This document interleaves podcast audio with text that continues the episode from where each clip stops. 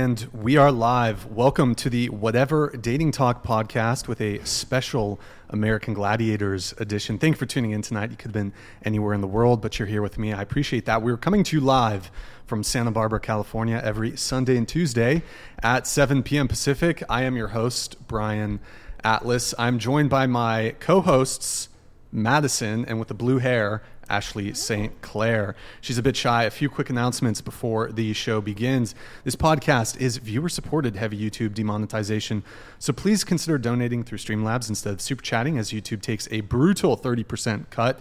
So if you super chat 100, YouTube takes 30. If you donate 100, Streamlabs only takes three, streamlabs.com slash whatever.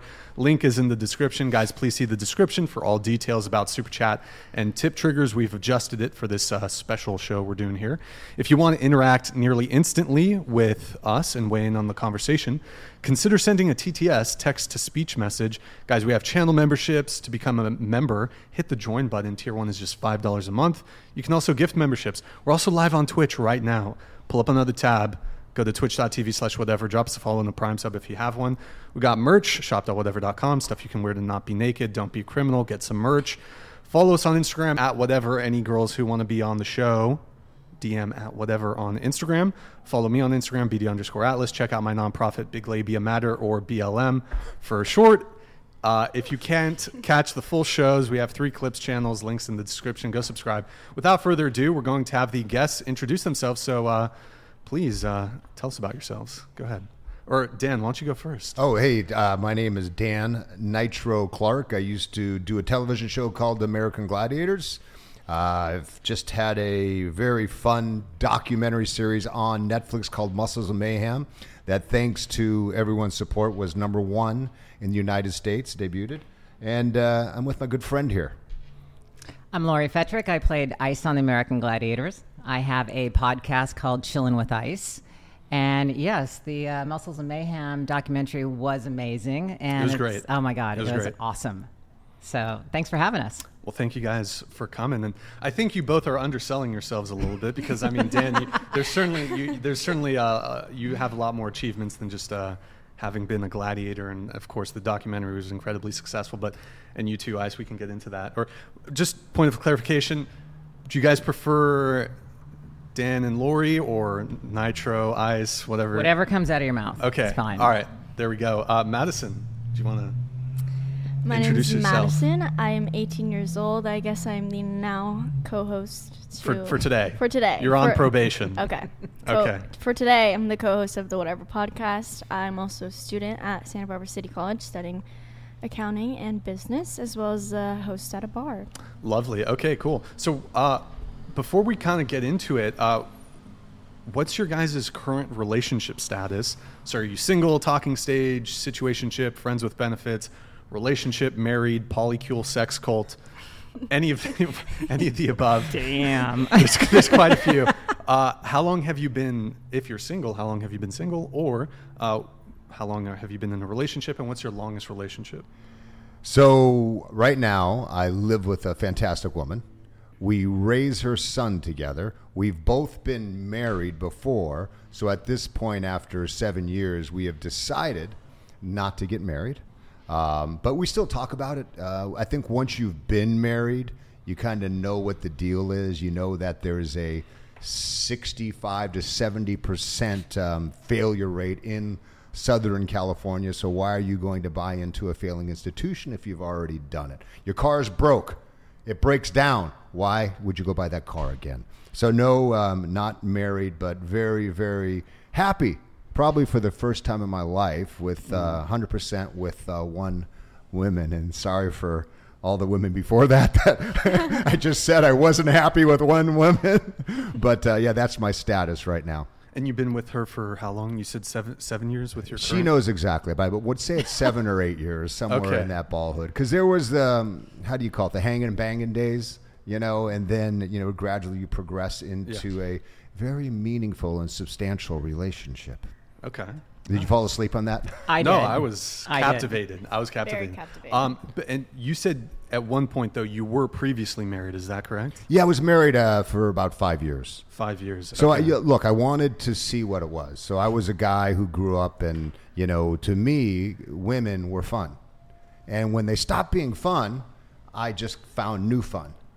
And uh, as I started to get through my 20s, I felt like this thing inside that wasn't fulfilled. So I've always heard about true love. This is what true love, it's happiness. The movies, the books, the commercials. They tell you true love is where happiness is. So I said, I'm going to try it. So I found a girl and um, I tried it. yeah. Okay. And it was a social experiment that lasted about go. about three years, and uh, we ended up total. I think it was five years. But I do have a son from a previous relationship. Right. Yeah. You uh, do you have any other kids or just the one? I have the son? stepson who lives with us now. Who's fantastic. Okay, Yeah, and one step. Yeah, my son Tyler. He's uh, a great kid. He lives in Portugal, and it was an accident. Mm. His uh, mother told me that she couldn't get pregnant. I read that in your book. yes. Uh, I read Teresa, right? yeah, just bring it out there, Teresa. Yeah, yeah, yeah. She That's she- in the book. You know? Yeah, yeah, it's in the book. Yeah, in the she's- book. Here, pass me the book. Yeah, so she said she couldn't get pregnant, but it was like the biggest head fake because it wasn't like, you know, I'm on the pill. It wasn't any of that. It was like, I do not ovulate.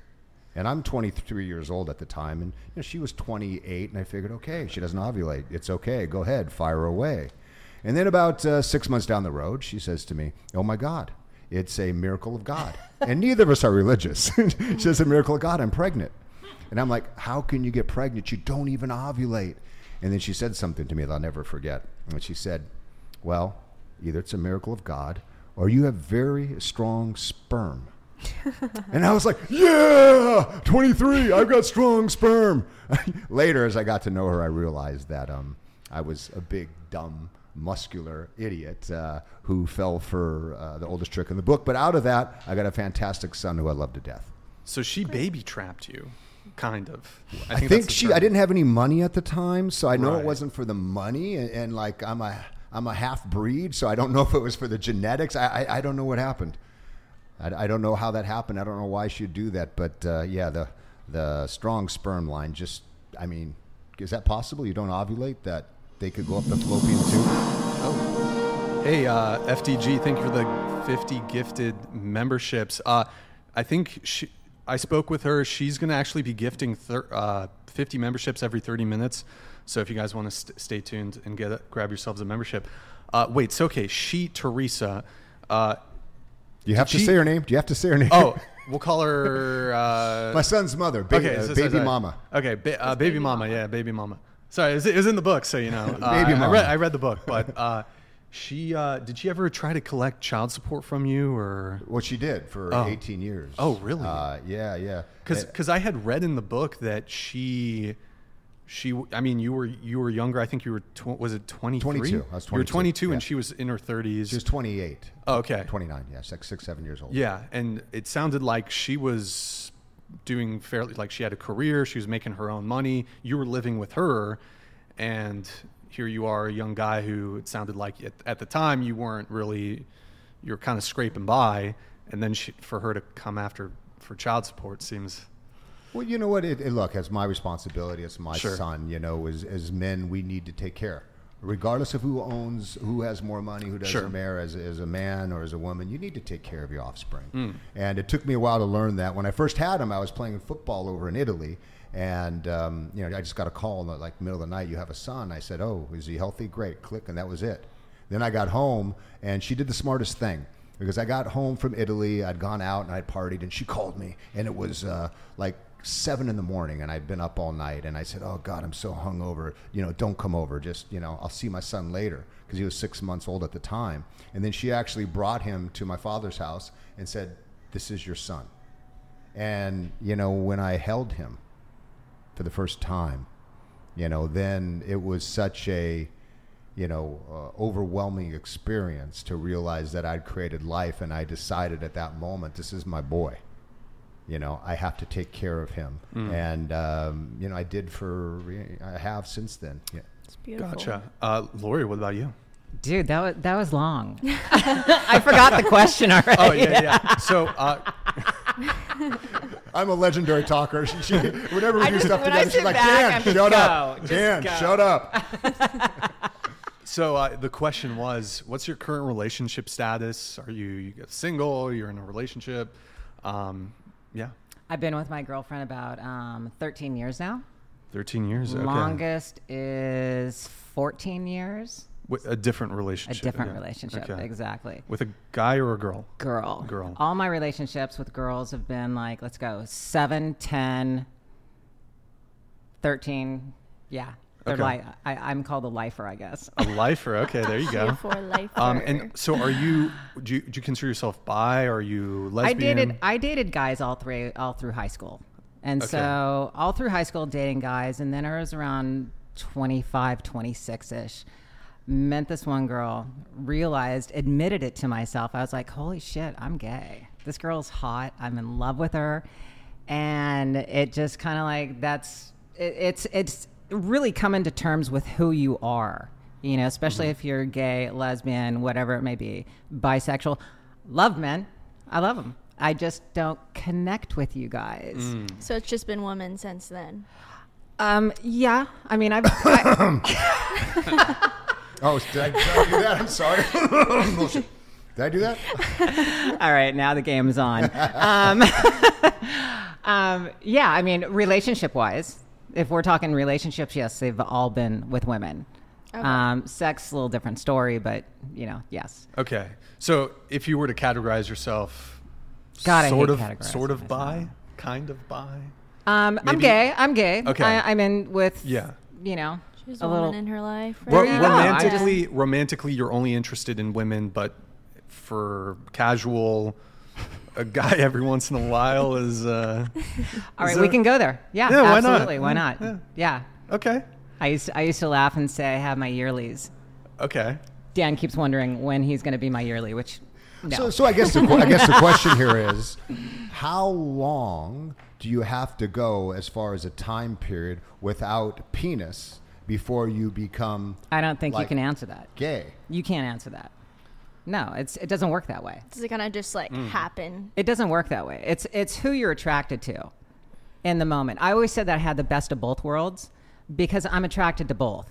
But mentally I'm attracted to women. Sure. You know, because I have that connection.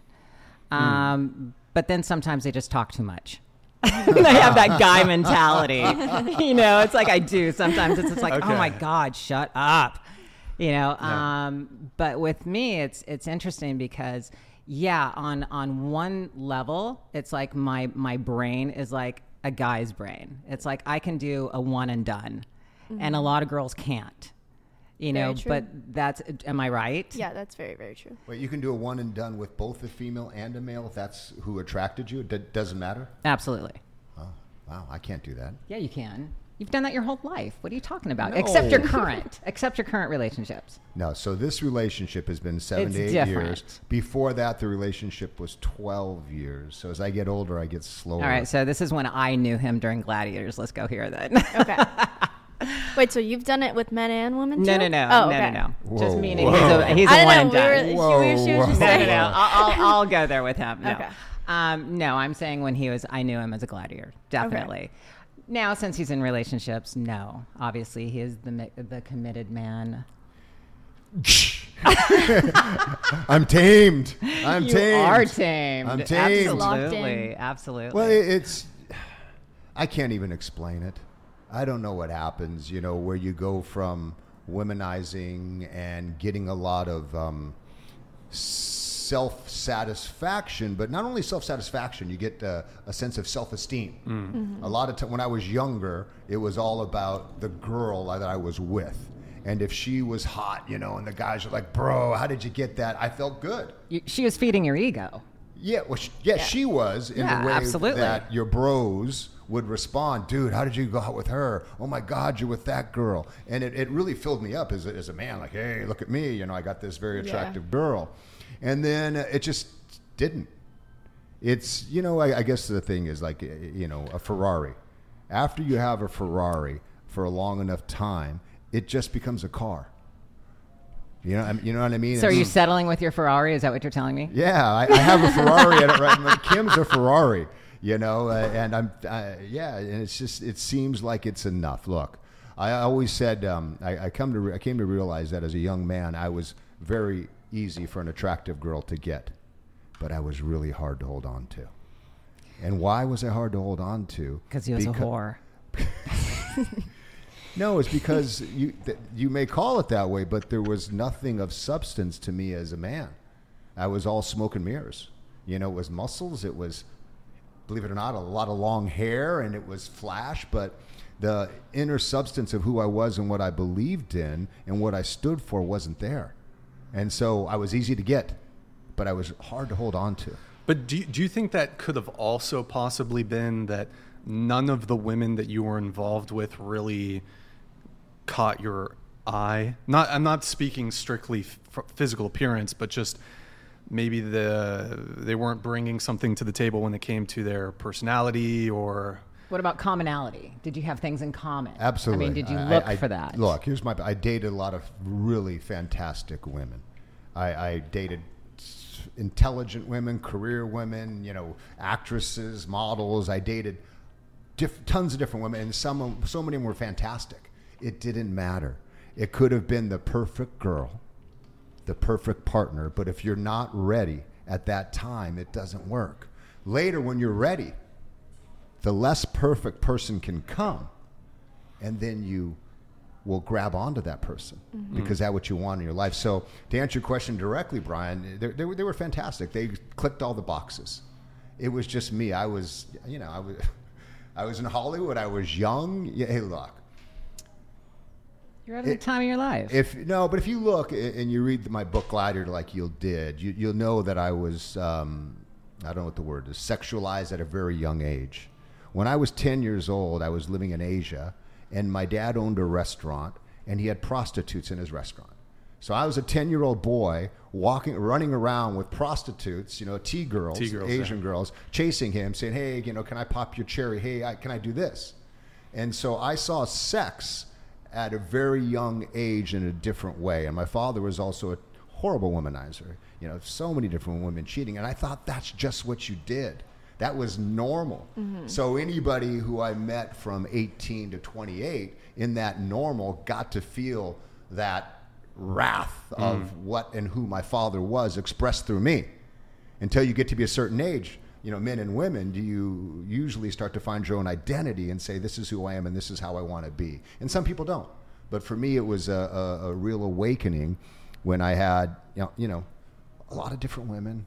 I had money i had fame um, but i you know was partying all the time and, and i wasn't happy What kind of made you realize that um, you weren't being as fulfilled just womanizing anymore? Was there any specific thing that kind of happened in your life that made you just feel unfulfilled?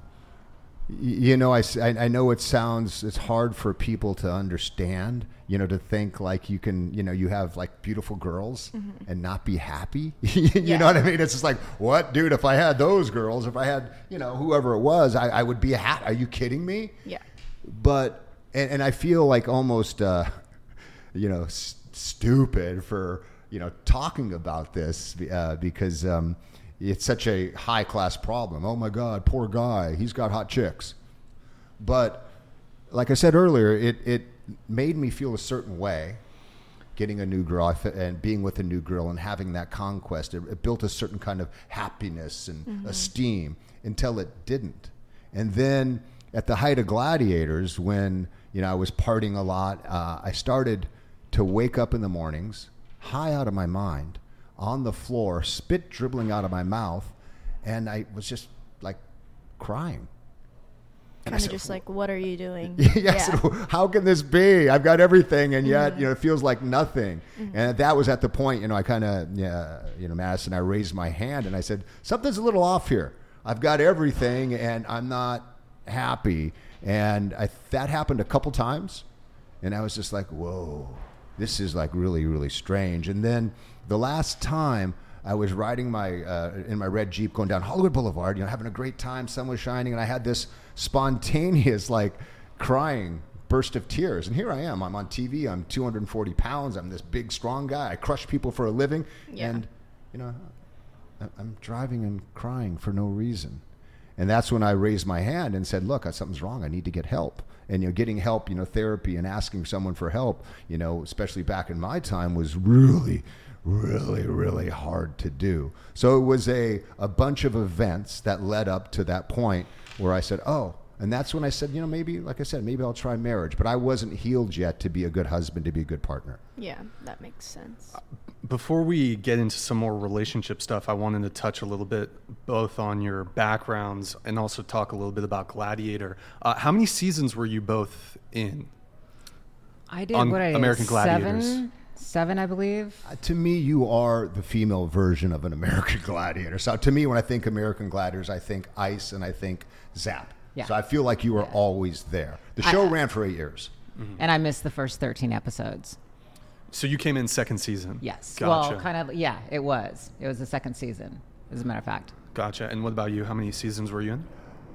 Similar to her, I left over a salary dispute, over Right, a merchandising dispute right around year 4 So I did the very first episode, and then I came back to the show for a year as Nitro, and then the last uh, season I hosted the show. Gotcha. Didn't I think you two grouped up for the whole, you know, you went to Samuel Goldwyn or whatever. The merchandising. the uh, merchandising Yeah, exactly. thing. But uh, but you were you only kicked off for you got fired too, right? Or Yeah, for one But- season. Oh, one season, one season. then you came back. And then I came back, and they actually, he came back the same year as a host, though, as a co host. Okay, Yeah. got it, got it. I wanted to compete. I wanted Yeah, to still yeah. battle. I still wanted to kick ass. And what from what year? So I think the show started. It was in '89, was it? Was it 89? Was or the 90? first year '89? It was somewhere in there. Yeah, somewhere in there. 86? Yeah. yeah. long some- something time like ago. that. long, long I know. ago. Hey, Look. I, w- I want you to know there were still cell phones then. There were cell phones. In There there. were Yeah, cell they were phones. big. They were They big were big. You know what? Speaking, I had a. Uh, Oh, like he's gonna pull one out. Yep, that's it right there. this- That's the is one. this Was what that we're the talking one? about? So that was the one that was actually attached to your car. I got it. So this was This plugged plugs in. into your car. Does So it actually still work? You want to? Nah. nah, I don't think so. Actually, it does turn on if you plug it in. I don't think you. I, you know what? Maybe if you. I don't know. It I don't know. work. We're it's still dating ourselves. Yeah. It's like we didn't have the cell phones, we didn't have the social media, we didn't have you know all of that when it comes to the smartphones and Right. filming and. Did you doing- kind of appreciate that a little more though? Now that you've You know, it's interesting because of the fact that I think that if we had it, it would have been dangerous, Very. especially on tour. I would say. Yeah. So we went on a tour across America. Yeah. Mm-hmm. Uh, we went and did 120 cities. So you packed up um, 10 gladiators, you know, full of youth, vitality, Mm-hmm. uh, vigor, horniness, Testosterone. testosterone. you put us on a bus and you said you're going to go to Madison Square Garden. You're going to go, you know, to 120 cities across America. So we were like rock and roll stars, except for we would kick the shit out of you. It was awesome. were you guys doing shows pretty much every? It sounded like from the documentary, almost every day. we every were we were doing it every day. I mean, I think that um, in our contract we had to do it we did like uh, four days straight, and then they have to they had to give us like two days off. Right. You know, and it seemed like those two days off we were traveling, so it wasn't really like the two days off. You're still kind of working Absolutely. you're traveling. yeah. Absolutely. Yeah. Okay. And uh, so 120 cities.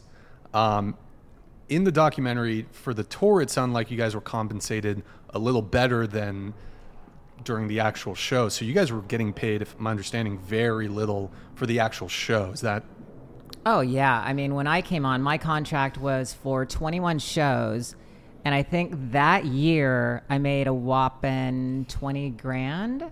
I want to say something. Yeah, it was like something ridiculous. You know, um, even though it was we were we were in the union, but we were in the union at AFTRA before the two unions actually Mm. They merged, yeah. Exactly. So. I when I came in, my contract was on the bottom end of Mm. the AFTRA scale. So I think it was something like, to be honest with you, maybe five five fifty a show, Mm. something along those lines. But I mean, back in the '90s, it was one of the biggest shows on TV. There wasn't yes. Like. Do you guys know how many? view- It was like 10 million viewers. Or, sh- or I don't know. Do, do you know? how I much? don't even know the numbers on it. A shit ton. It was a Yeah, lot. a, a, It's a a shit lot. ton of views. Yeah. Yeah. How many viewers? And you look up in the ratings, it says shit, Shit ton. a lot a lot um, as far as getting when you got paid for the the tour it was uh you guys were getting paid was it 5000 per week on maybe i think that was maybe Dan was probably making more, but Okay. we They're were we were making. Yes, he's laughing about this, but Okay. he, he was. Him and um, him and Jim and I were actually because I think you guys actually created something to where it's you two got more money than the mo- most of us because you were like the captains of the team, and so you were keeping Well, us we together. didn't- Correct? We didn't create that. The guy who did the tour, who also did, you know, the Ringo Starr tour and a, bun- a bunch of other cool, cool tours, David Yeah. Fishof, he came to the two of us who we thought were the most important people he had to have. Supply and demand, star power. He said, Nitro, Gemini. I want you guys. And he said, when I get you guys, everybody else will fall in. What's it going to take per week to do the deal? And you know, they that, that's how it is. They fill your ego. They say Yeah. you're the most important. You're beautiful. You're going to be famous. You know that kind of thing. And yeah, we fell for it, and we took the five grand a week. And uh, I'm not sure what everybody else got paid. No, I think we were around the same. Mm, okay. We just thought he was getting like eight. Okay. No, that was the cash that I haven't reported yet. Got it. Oh, there we go. And so the tour, uh, do you guys know, uh, did you hit pretty much every state almost? Maybe besides like Alaska or Almost. Hawaii? I think we, um, yeah, almost we did. We didn't hit. We didn't hit Hawaii. We didn't hit Alaska. I would say, well, 126 cities. 126 cities, including Madison Square Garden, but not Alaska, not Ha- Hawaii. I was just looking there, and someone said Madison. They don't. They said that uh, you were still in your dad's, you know what, When the show was when going the show on, was Yeah. on. But do they know? he actually is my father. So Yeah, I don't know if the guys know that. uh, Confirm. that- That's that's how we were able to book them. Yeah, is This is actually, familial. Yeah. the daughter. So I was. And I so was. usually uh, was my in- mouth is much more free with the words I'm saying. but It's kind of awkward with you here right now. I have to say, yeah, it's it's a little uh, awkward. Be fr- be free. It's okay. No, no, no, no, no, no. Okay. so- okay. On that note, on that note, on that note, um, so uh, I want to go back a little bit, uh, background stuff here. So, Dan, uh, you played college football at was it San Jose State, right? Uh, Can I tell you why I picked San Jose State? Yeah, yeah. Two reasons. course. They had a great damn football team, but at that time we were voted in the top 10 party schools Mm. in America. It was like San Mm-hmm. Diego State, San Jose State. And I went up there to San Jose, which now is, you know, um, Silicon Valley, much, much different than it was when I Yeah. went up there. When I went up there, it was this old, beaten down town. And I came from Orange County, California. And when I went up there, it was nighttime. And they, I don't know if you guys know that, you know, like when they recruit a football player, they take them on trips, they hook you up with cheerleaders, they walk you around campus. Everything I saw was at night. And I go, this is a great town. And um, I- I decided to go there. I got a scholarship. I went back up the first day there. I'm walking outside my dorm, and a homeless woman lifts her dress up and pees on in front of me. and I'm like, I, I remember running into the dorm, calling my dad. I said, Dad, a woman just peed on the street. You know, I, I, I can't go to school here. Um, but I ended up um, sticking it out, and it ended up being quite a party school. I joined a frat, Sigma Alpha Epsilon. SIGEP is that? Si- is no. it SIGEP or? Sigma Alpha Epsilon. Well, the shortened They call it version. SIGEP now. you guys are so trendy. come you guys are shorting everything. LOL. LOL. LOL. Be right back, right? All these BRB. things that you guys do on your devices. OMG. SIGEP. I think there's a SIGEP here at UCSB. Uh, Sigma Alpha oh, Epsilon. excuse me, excuse me. Sigma. I think It- there's it a is Sigma- worthy of Ep- saying the whole word. I believe there's a Sigma Alpha Epsilon here at UCSB. So maybe knock on the door, be like, "Hey, what's up? I'm one of your." No, oh, you can't do that. I'm a bro. They would let me in. oh, they would. Yeah, you got. absolutely. There's like a handshake, right? That do you still know the handshake? Of course, I know the handshake. Of course I he know the sign. I, I can't tell you. They It's like, they, secret. They, It's they cut secret. your It's limbs very off. secretive. It's like that number seven on Yeah. your collar. I don't You know never- what that means. you don't know what it is. it Makes me want to punch you seven times. Oh fuck! Oh shit! Good time. Okay. Uh, well, maybe maybe this will be the show. People find out. Um, so you played college football. You were in a fraternity. Uh, you graduated from San Jose, uh, and then you became. Uh, is, was this before college? You became a bouncer. Is that correct? At the nightclub. Yes. Okay, and that's where you met your uh, Son's mother, son's mother, and uh, baby mama. baby mama. Teresa. And uh, when it comes to dating, it was your first. My understanding from the book, it was your first night working. Your very first night working, you met Teresa. I met Teresa. It was an 18 and older bar. Yeah. You know, where they could come in and she. I love your hat, by the way. Thank you. I, I love that hat. What does it represent? It is actually a German soldier helmet. from World War One. Archduke World Franz War One. Ferdinand. So it's Does mom know you have that on? When's the first time you put that hat on? hmm. It's been it's been a while. I think Does mom know? Do you wear it she every does show? not know. I do wear it every show. It's Every it's kind of her It's calling my card. thing. Yeah. Yeah. It's my little prop. You want to wear it, don't you, Dan? Well, no, I you just, know what? We do have we have more than one. If you'd like to wear Join in one. on the fun. If you'd like Oh, to he's wear one. kinda- thinking that's about kinda it. weird. Father daughter. That's kind of weird. Father daughter weird. Action. you remember, I never liked you calling me daddy. Oh, Call me Oh, dad. Big call- Daddy. yeah. Papa. Father. What about Big father? Father's Father, fine, but don't call me daddy. That's weird. Okay. I don't think I've ever called my father daddy. Yeah. So back to San Jose State. And on that note, And then Um, yeah, no. So you uh, you're working at a nightclub as a bouncer, and that was before or after college. It was right after college. I was After trying to get on with the football team. I was working at a bouncer, 18 and over bar. Uh, she walks in. She's 28, trying to fit in with the 18 year olds. That should tell you everything you need to know about her. And um, yeah, we uh, hooked up. Yep. Um, and then I got a beautiful son. It's a short version. There you go. And then at from there, you went to Italy to play in the Italian Football League, which and that's uh, American Football League in Italy, which I, I didn't even know was a thing until I read the book. Um, and Nick, maybe if you want to pull up the the Wikipedia just to give people a little context. But uh, so you went to to Italy and you played for just one season in, in Italy. Is that Yo, FDG, thank you for the 50 gifted memberships. Yeah, we'll, we'll do a little salute there. Um, yeah, so it's the Italian Football League, and they play American football because I know, like, fo- when you think of, fo- I guess, Europe, you think of football, you think of soccer. Mm-hmm. So I'm probably going to get a few Europeans upset for that one. But, um, and you played for one one season in Italy, is that right? Yeah, so they played American football in Italy. They've been doing it for quite a few years. Um, they actually have a European league as well, and then the NFL had a league over there uh, called the World Football League, what they tried out for. You know, for me, uh, my son's mother was pregnant. Um, I'm 22 years old. I don't want to have a kid. And the opportunity comes up on a Tuesday from a buddy of mine, Bobby Frasco, who played football at San Jose State with me. He says, Hey, I can get you a job over in Italy, three Americans per team. Do you want to come play American football?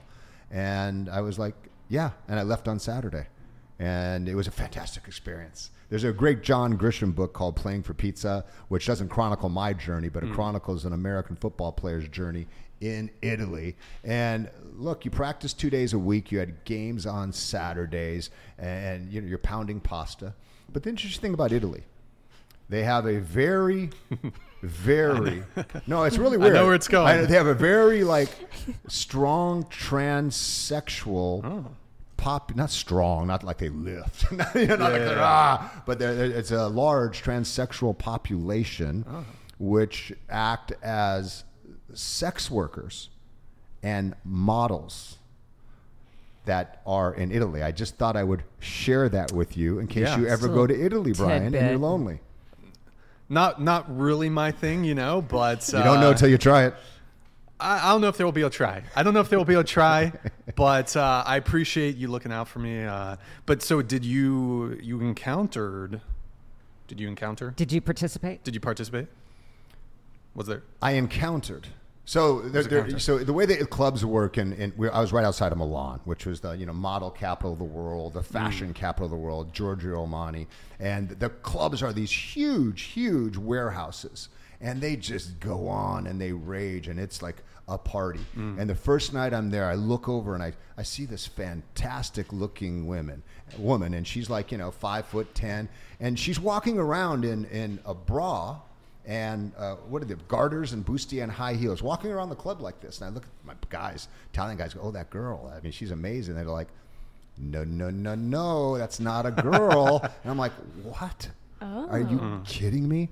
And her name was Paola, not Paul, but Paola. And she was actually a famous fashion model. She was on the cover of the magazines. It was something that, you know, back there in Italy was very, they're very comfortable with it. It wasn't, you know, um, it wasn't Controversial. controversial, right? They're like they put them on. Ma- they put her, her. I guess it's. I get so confused on magazine covers, and uh, I ended up, you know, becoming friendly with her, and and it was um, interesting.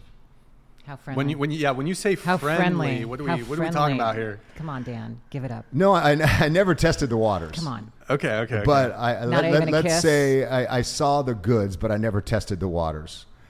And um, yeah, I, I, I can tell you for a fact, at least from my singular observation, because she would walk around in this garter like with no panties on.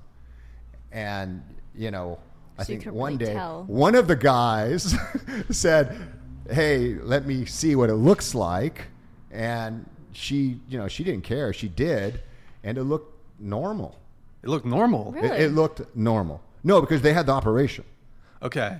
It- it okay, so normal. she she got the the the goods removed and got the, the the replacements. Yeah, yeah. Okay. Look, look, everyone has a right to be who they want to be, Mm-hmm. right? And and she was, you know, I guess, you know, before her time, and that's what she wanted to do. You know, hey, Sure. that's it's And- her life, you know, and uh, or his life. I I've never seen the the post op look. I I've I- only seen it once. one, time in, in Italy, and it looked. You say and it, was looked dark. It was a nightclub, and It it, looked- and it, it was just like right, you know. I, I felt like a gynecologist. Oh wow. Yeah, it wasn't a, a a sexual adventure like, hey baby. It was just like, oh, let me see. Let me put my little light on here. You know, Professor. Okay. You were curious, Yeah, right? You were I curious. was curious. Yeah. You know, curiosity killed the cat, and I was like, no, okay, okay, no, no, it's all good. Thank you, Paula. And you know, I moved on. There you have it. There you have it. So you were in Italy. Um, they have a crazy fascination with.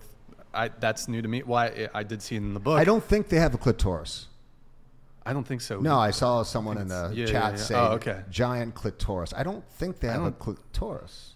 There, there is another story in the book though about that, which we will get into. So you were in Italy.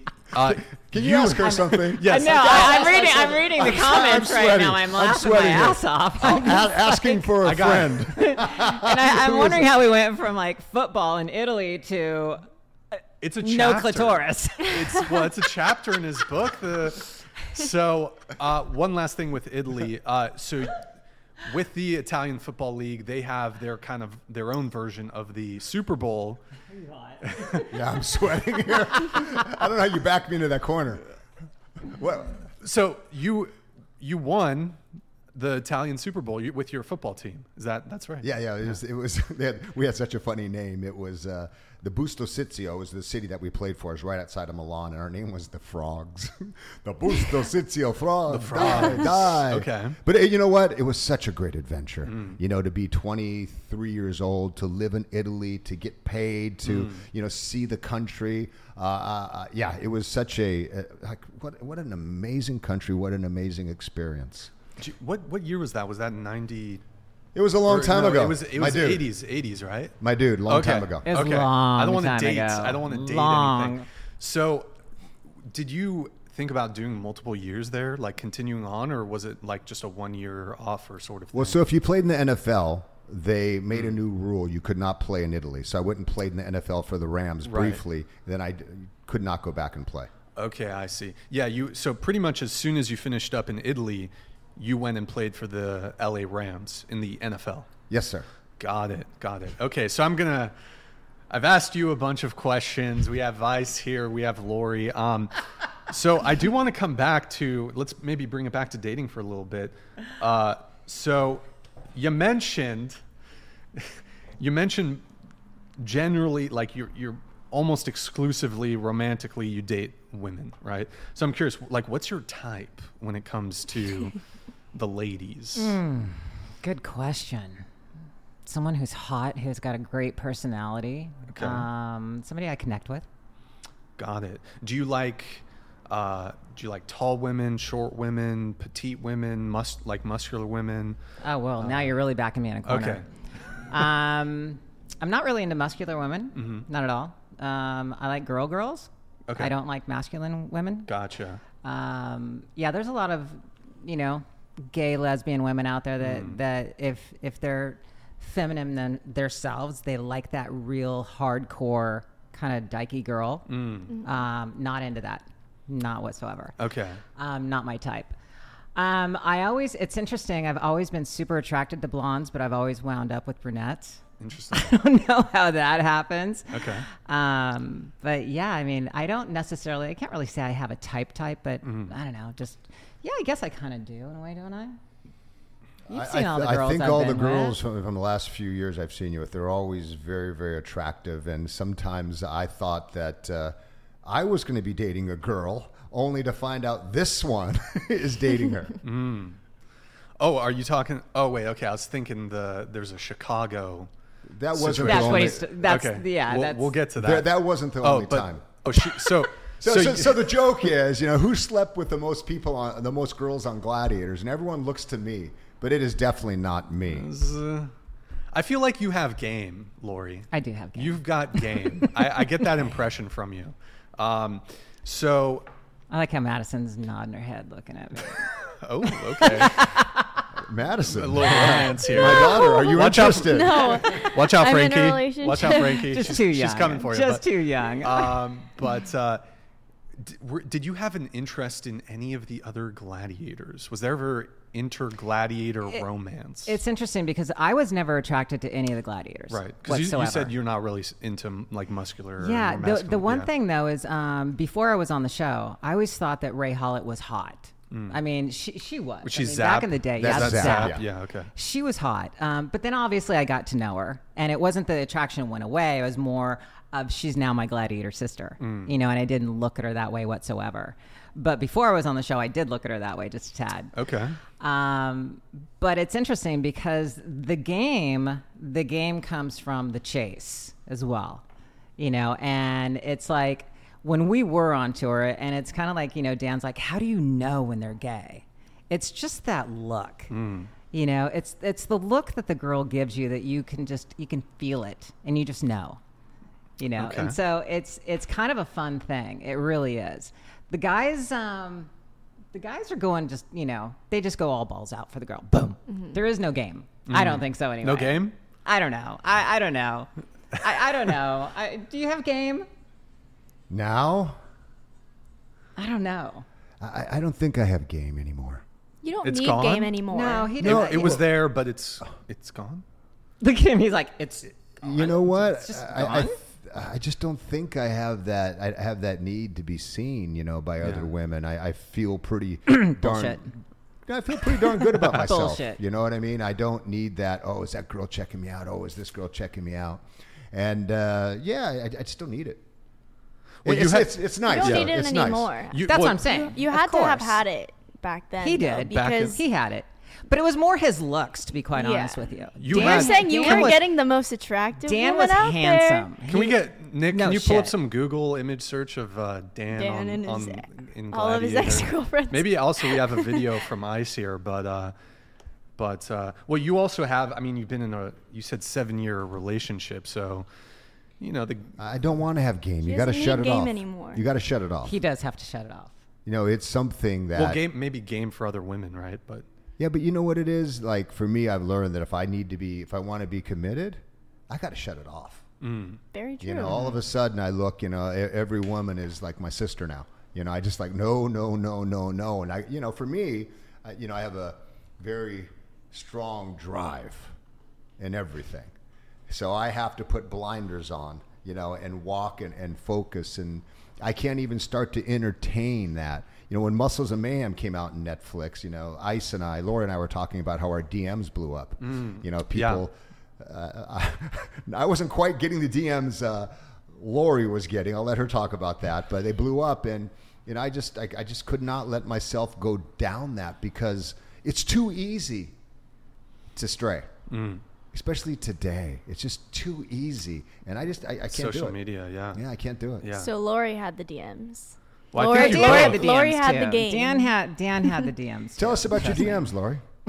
yeah, and just some some context if anybody's like just tuning in. Uh, you know, the Netflix documentary ca- came out. I think it was number one on Netflix for at least on my. I saw that as number one on Netflix for a couple weeks or something. I think it went three weeks. The documentary was fantastic. I thought it was great. Um, and uh, and so, but I imagine, as you guys just mentioned, there's some DMs. You guys were getting some DMs from. But it's interesting because this is what we were talking about before. Right when Netflix, when that hit, all of our DMs were just like going crazy on all the social medias. And see, we didn't experience the social media back then, mm. but now we're experiencing it now, which is a whole different ball game because we're. It's like there's hundreds, just boom, every day, just popping off. But we noticed something as the weeks went by, they started dropping off. So it went from like, you know, hundreds a day down to 50, down to 20, down to five. It's like, really? That's how quickly this social media makes everything turn and burn. Yeah. Absolutely. I mean, it It's is quick. fast. It's to where quick. if we were back in the day and we are you know, not aging ourselves, but if we if there was no social media, we would still be on Netflix probably number 1. Our you know, we would still be like super big out there. But now, Mm. uh-uh. It's like next. Well, Yeah. so be- Next. bef- That's a really good point. Like I think people's attention spans are Oh, very it's like short. that big. They're looking for the new like the new Yeah. thing. Back I think, you know, before social media, there's a bit more longev- longevity to Absolutely. certain things. Go- Well, Dan, I it's think- not only social media; it's Netflix drops their whole season at one time. right. So, yeah. a- and when talking to them when this was Mm-hmm. coming to be released, they don't do their marketing Mm. until like two weeks before because when you see something, Netflix consumers, they demand to see the show right after they see it. So the window has gone from our show, which was on for 26 weeks, where you get 26 weeks of that um, that push, where now it's literally you get a weekend. It was you- it's like Mission Impossible, right? Yeah. The, the newest one, yeah, Mission Impossible, it's great. Then Barbie came out. Mission who? You know, one week later. Yeah, that's exactly it. so quick. So it's a- super quick. Yeah, so it's a different cycle. What Netflix started to do for some of your favorite shows, like Love Is Blind, which I love that show for some reason. um, Love is an experiment, but Love Is Blind is they'll save the last episode, so you can't sign up for thirty days and then drop. They'll make that last episode come So out you come six back. weeks after, and they found out that people will have a tendency to stay on Netflix if they stay longer than 30 days for that second month. And yes, there's a documentary, Muscles and Mayhem, Netflix. Mm. Nick, were you able to pull up the? Uh, we had some photos here. All right, this is Dan Nitro Clark. Uh, we got some. Scroll down just a bit. Oh, keep going. I like the shirtless one. Go back up, other way, other way, Is it? middle. There you go. Oh no, you look old there. Go down, right there, right next to it on the left. There's one where you're kind of like hugging. Uh, scroll, scroll down. That's Oh, thunder. that's the group. Actually, pull up some of the group ones. The group photos. Oh, I'm kissing Billy right there. That is so damn cute. the black and white one. Scroll Yeah. down, Nick. Some of the group ones, maybe pull up. Okay. Now, did you have? Would you consider what you had hairstyle wise? Is it a mullet? Was it a mullet? Now it's a mullet. now it's Now, it's, a, mullet.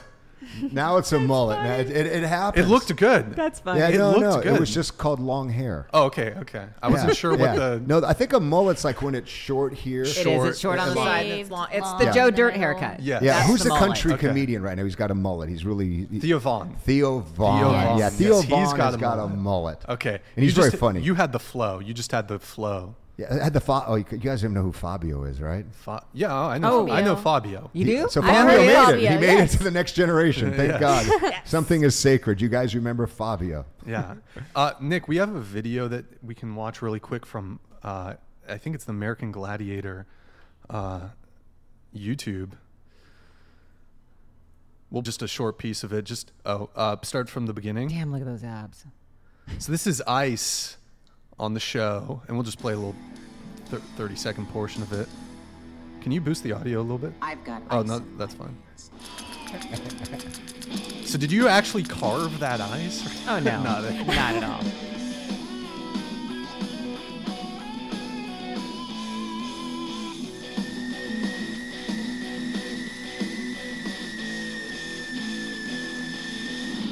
What was your Ice guys's? just seems to have an attitude. We, we'll, we'll Cold, pause it like there. What, what was your can guys's I'm favorite cold. event? Mine was definitely Powerball. All those tackles Power- that you saw, Powerball. that Okay. was Powerball. Got that it. was amazing. You know, I- I just love being on camera. you know, truth Just tell be us your told, favorite whatever. event. I, I love being on camera. I, Which one? the events my favorite, the least a favorite was this event. You can look it up on YouTube. Uh, was Hang Tough. Was that didn't with like the that? rings? Was Uh, that with the? no, not Hang that. Tough. Um, Human Cannonball. Human, Human Cannonball. Cannonball. Okay. Hu- see, I got hit in the head too many times. I can't Yeah. remember. Human Cannonball was this uh, just this crazy event. It was like, hey, I'm gonna go stand in the street. Hit me with your car. that's, that's what it was like. Because we got Mm-hmm. Seriously. the crap. Not. Why don't you explain what? Oh, that is was? that when you're up on a pedestal and then the and contender they swing swings down, and basically by Oh, the time yeah, they yeah, swing yeah. down and hit you, they're ten times their body weight. And they gave us this little tiny pad, about three inches thick, maybe a couple feet wide in width, Yeah. to deflect. Stupidest game in the world. I mean, it was like insane. That's I'm not crazy. Yeah, that's how Malibu got in, injured really bad, right? Because the guy kind of like kicked him or whatever. kind of, sort of. Kind of, sort of. oh, is there a backstory on that? the boo? The boo. You, you know what? You should, you should find that clip. That clip is immortal. It is funny. The one of Malibu getting, Getting- knocked out and Yeah, uh, let's. his hair Nick, just if kinda you goes- can uh, just on YouTube search uh, Malibu, I think he knocked out will probably be the search Yeah, term. that is like the iconic clip I think of that generation of Yeah. uh, American Gladiators that most people remember. And I think if you watch it right away, I'll take you like, oh, it's kind of cool. Yeah. They wore Yeah. spandex. they were oiled up. You know, they, Mm-hmm. they, it was they got muscles. Muscles. Doing this like consistently as like your job, obviously over a span of years. Like, did you ever get like super du- super super super like tired and exhausted, or did the adrenaline kind of just keep you alive? For me personally, the adrenaline kept me alive. And yes, we had to battle some injuries. Some some gladiators got hurt worse than others. I was just kind of like the gladiator that went, "Look, I get paid the same win or lose, even though I want to mm-hmm. win constantly because that's in my veins. That's who I am." But if I felt like I was going to like be in a compromising position, I'd be like, "Go ahead." I didn't want to tear an ACL. I didn't want to do that because basically we were you know, you get hurt, you're out, you don't get paid. You're done. And we knew that. Like she like that. She's like, "Really? Seriously?" Yeah, yeah seriously. So yeah, well, that's- there- that's what happened with. Well, I think uh, quite a few gladiators got. oh yeah, injured They and- they were out, and that's why we went through so many Yeah. gladiators. Nick, do you have the clip? Uh, I'm trying to find a good video for it. Did Malibu got knocked down there? Yeah, if you search like uh, the key term American Gladiator Malibu Gets uh, knocked out. Gets knocked out. You should if it's on YouTube, you should be able to find it. So I think there's this rumor they thought you're her dad. No. Oh no, We think so. There's a rumor. wait, rumor yeah, Nick. that Audio, audio. we're siblings actually. Self. Brian Hudson's third and final attempt. Oh yeah, that's it. Malibu is I liked Malibu in the documentary. I was kind of a little bummed to learn that he only had one season.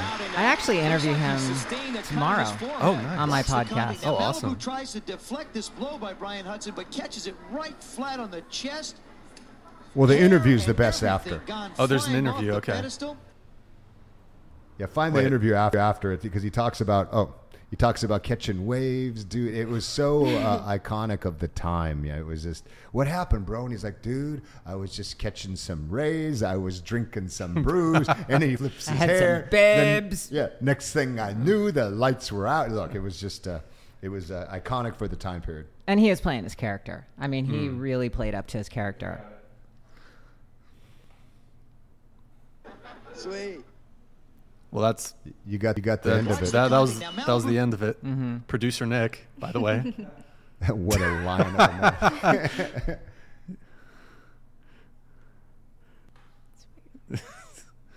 Hey, Malibu.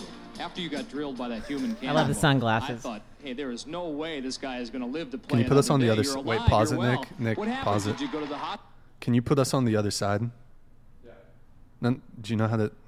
Yeah, drag it over. No, no, no. There's there's two sources. Oh, right. You can do it. Just just no. I think it's the top one. There you go. Okay. Hospital? Did you get X-rays? Well, dude, it's like this. I saw this guy coming, and I took the most excellent hit of my life. The next thing I knew, I was on the beach, taking in some cosmic rays, getting healed by Mother Nature, taking a little brewski, holding on a beautiful babe, and I'm fine today. So no hospital, no doctors, just Mother Nature, huh? Oh, I'm a child of Mother Nature. What do you expect? Malibu, you are truly amazing. He took a licking, and he is still ticking. Look at that ha- hair. Brushed off the shoulder. I fi- and that was was that 89. 89, 89. 1989. I think most people on your sh- who've watched your show, and most of the panel yeah, weren't yeah. even born then. It's like a time capsule. you go back in time, and that's what you would see. Hey, wait a minute. Don't we still have? Um, isn't there a channel on Pluto still? The American Gladiator channel. Is No, it no, still no. there? American Gladiators. Okay, that YouTube they have a channel where you can go see. There's a yeah, lot. Yeah, but There's a also. Vice actually just started running old episodes of American Gladiators. Someone told me. I want to know who's taking it over. Do you know that yet? No, I don't know. The the intellectual yes, you do. property. The IP is owned by talking about, like- MGM. no, Metro talking about the reboot. Oh, there's a reboot. Possibly. I've heard there is. That'd be cool. That'd be cool. Yeah. Yeah. Uh, so I, I feel like, uh, but the show kind of, I think, came into its own in the early 90s. Like, because the first season was 89, I think. And then, um, and uh, I don't know, I feel like 90s is kind of like peak, peak dude. civilization. Well, I think it's when um, Aton and who else came in as producers. Well, Aton was a guy who came in, but uh, Yeah, uh, just- Bob Levy. Bob. Bob Levy. the little dude. Okay, on the Muscle Man, do you see the the little the little jumping little penises that he had on his on his desk? Bob Levy. Wait, he looked like a little yeah. short I troll heard about man that on yeah. the documentary. on the documentary. Yes. Yeah, exactly. So Bob Levy was a director that we brought in, who was a sports director. Um, I think for the second season, him along with Aton Keller kind of took the show out of the dark ages, which you saw, to what you know it was known as, um, you know, a bigger spectacle of a show.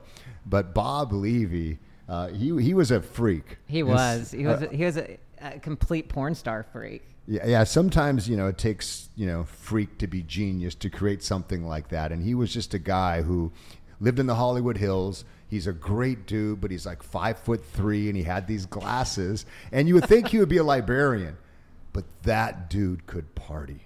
He had this house up on Mulholland Boulevard, and it was legendary. You know, porn stars, people skinny dipping, and and um, yeah, if you went to one of his parties, you came out changed. I heard that on the documentary actually. Like they were like the cops showed up four different times. Like they were just going in on that, saying how he threw the craziest parties ever. Madison.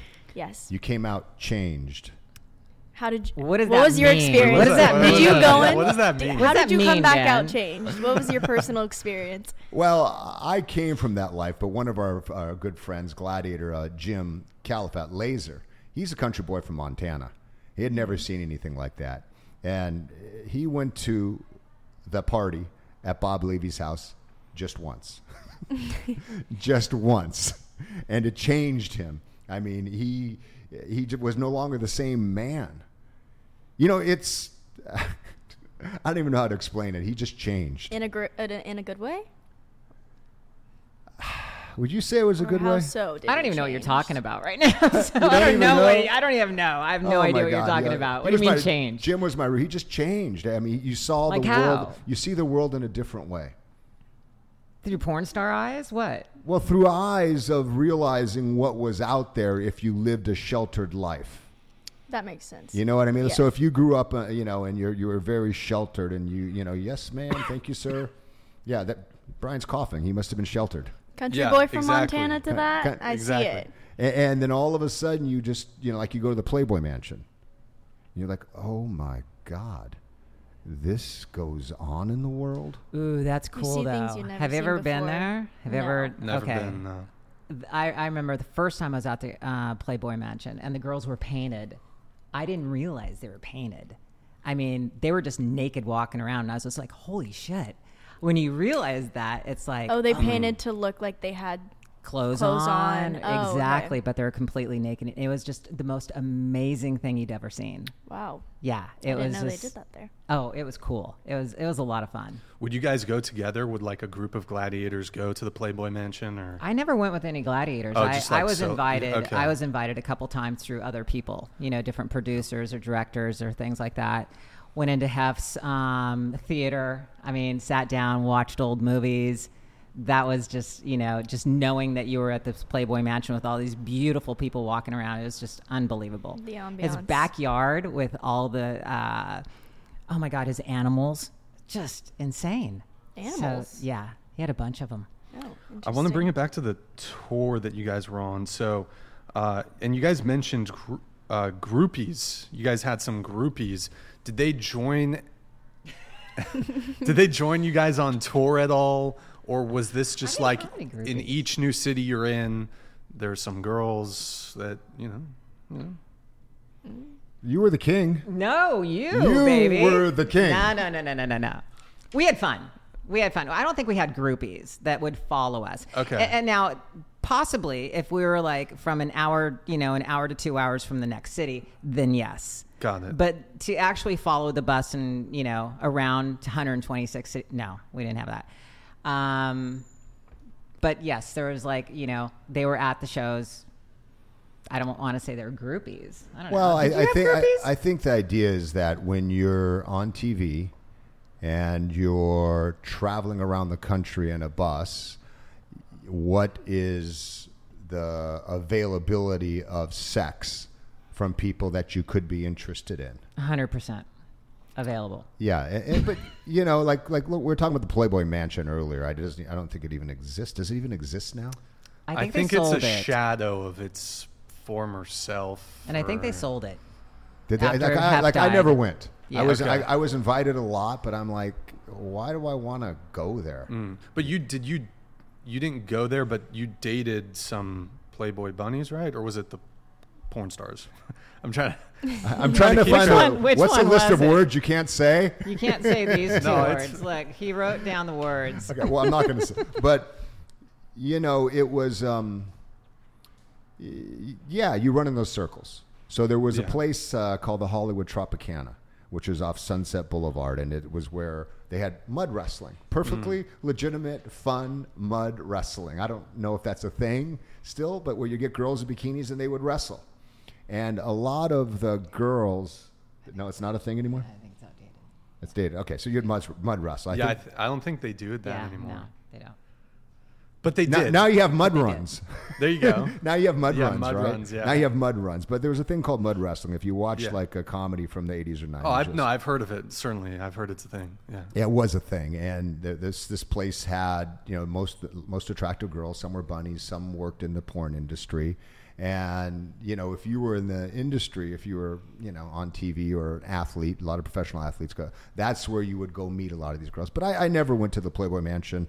I was asked you know quite a few times. I just thought like, you know, those girls are there looking, in my opinion, looking for a, a sugar daddy, mm-hmm. and I, I just wanted someone who liked me. You know what I mean? Which I, I don't know if anybody ever did.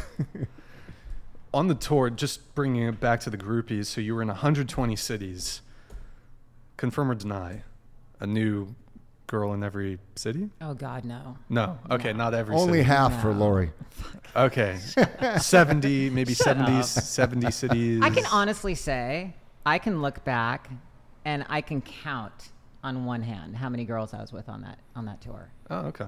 That must be nice. I can't remember anything. You can't really. No, I, do. don't remember anything. no. I can't remember all of them, but Sure, I no, sure. I wasn't. It wasn't like that. Okay, Okay. maybe two hands. I'm kidding. Two hands. Okay. I mean, I, I imagine because I mean, looking at the documentary, you guys were constantly traveling, which must be tiring, and not only traveling, but you were doing. You said four shows a week. I Mm-hmm. mean, I almost feel like you'd just be so tired. You're not that like you're tired. just. You're Oh, not- you're you're not, not okay, that not tired. You're never that that I was tired. asking earlier. They You're said never that the, tired. the Okay. adrenaline keeps you alive. We were doing Yeah. six shows a week. I mean, it was like Oh, six, Madison okay. Square Garden on Friday night. Get on the bus, go to Long Island, do a show. Get on the mm-hmm. bus the next night, go to Philadelphia, do a show. Take maybe Monday and Tuesday off most, then go to the next city and do another mm. show. But man, you know what?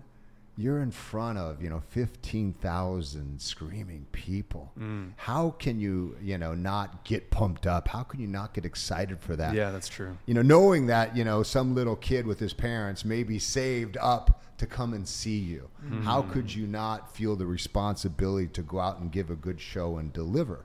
Well, You know, night after night. Yeah. What, what was the largest audience that you guys ever had? Was Madison it at Square Gardens. MSG? Was it 20,000, 15,000? Like how many? Whatever What's it Madison, hold? whatever I don't know Madison what it Square holds. Garden. What's holds. it? What's Yeah. it hold? Yeah. Yeah. Yeah. Here, I'll look it up. but we Yeah. sold it out. MSG seats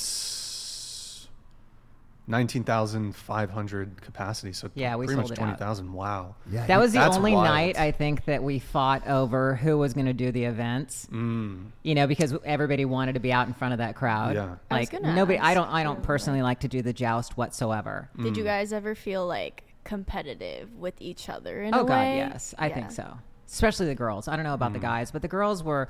We were competitive in a in a different way than the guys, I think. But Mm-hmm. that particular night, again, nobody. I hate doing the joust, but we were fighting over who was going to do the joust because you were center stage mm. in Yeah. front of nineteen thousand five hundred people. Wow. and just the roar of the crowd I, you can't even put that in words what you feel like when you hear that That's got to be like this glorious feeling, just like the, the they're all cheering for you. That's that's awesome. my girlfriend called it like she watched the documentary and when you know she goes when i saw you running around and you're just like going like this the whole Fist time she goes Just it was almost like the ego gasm you mm-hmm. know Yeah. because it was just I love that word. Yeah, it was just it was just an incredible feeling. It was like you were I was in my element. You know, when you're in your element, you're performing at your best, 100%, then uh, life is good. Life is very good. Egogasm. Yes. I love that. It's such, that's such a great word. I've never Ego, heard. yeah, I've Yeah, never I made had that it. up. It's good though. That's that's I my makeup that. word. I, I like that. I'm going to get a shirt. There you go. Egogasm. There we to the go. garden, sell it out. You, you know, Let me it- make it first and I'll sell it to you. you're going to finally get a piece of merch. Exactly. You know, it's interesting, you know, um, because uh, the show was on quite a long time ago. Yeah. And when I hear so many people say, oh, God, you know, must have been really tough being famous. And I'm like, what are you talking about? The burden of fame. It was such a privilege mm. to be famous. It was such a privilege for people to want your time and attention, to want you to shine your light on them. It was a privilege, you know, to go to a great mm-hmm. restaurant and, oh, hey, you're that guy. Come on in. We have a seat for you. Um, for me, it was always such a privilege to to have that spotlight for you know a brief moment in time back then. And again it was such a privilege when muscles and mayhem came back out on netflix uh, a month ago to have everything just blow up to go on you know with all these different talk shows and tv shows and and podcasts here with, with you you know the whatever podcast you know 5 million subscribers right? So i mean it, to me it's such a it's such an honor uh, that people are interested in your story and that maybe you can take some of your life you know experiences and, and share it with people and, and that they they want to want to hear it. I think where fame gets you in trouble is when you start to only search for the fame right? When you look at fame and you take it as adoration i mean you take the adoration and applause and you mistake it maybe for love you know what I mean? Oh, they're clapping for me. Oh, they adore me. Oh, they love me. And when you use that and it fills you in that way, when it goes away, it's a hard, hard time. That's when it gets hard. Mm. Nowadays, I think that since everybody seems to be famous, I mean, let's think of it seriously. It's Yeah. like we can, our social media now, it's like you can be, you can have a one hit and go viral, and all of a sudden now you're famous. I was gonna But what are you famous really yeah. for? Right. That's very true. not not really. A lot of people get famous for doing absolutely, nothing. Absolutely nothing. Yeah, and I feel like it was such a privilege for you guys to be famous at that time because, again, social media wasn't really a thing. Right, you kind of had to work Now- hard. yeah, you had to work hard to get, you know, to become famous. Yeah. Now you don't have to really work hard to become famous. Mm-hmm. You just got to have a really good idea and maybe a really good video that you edit the shit out of that comes out amazing.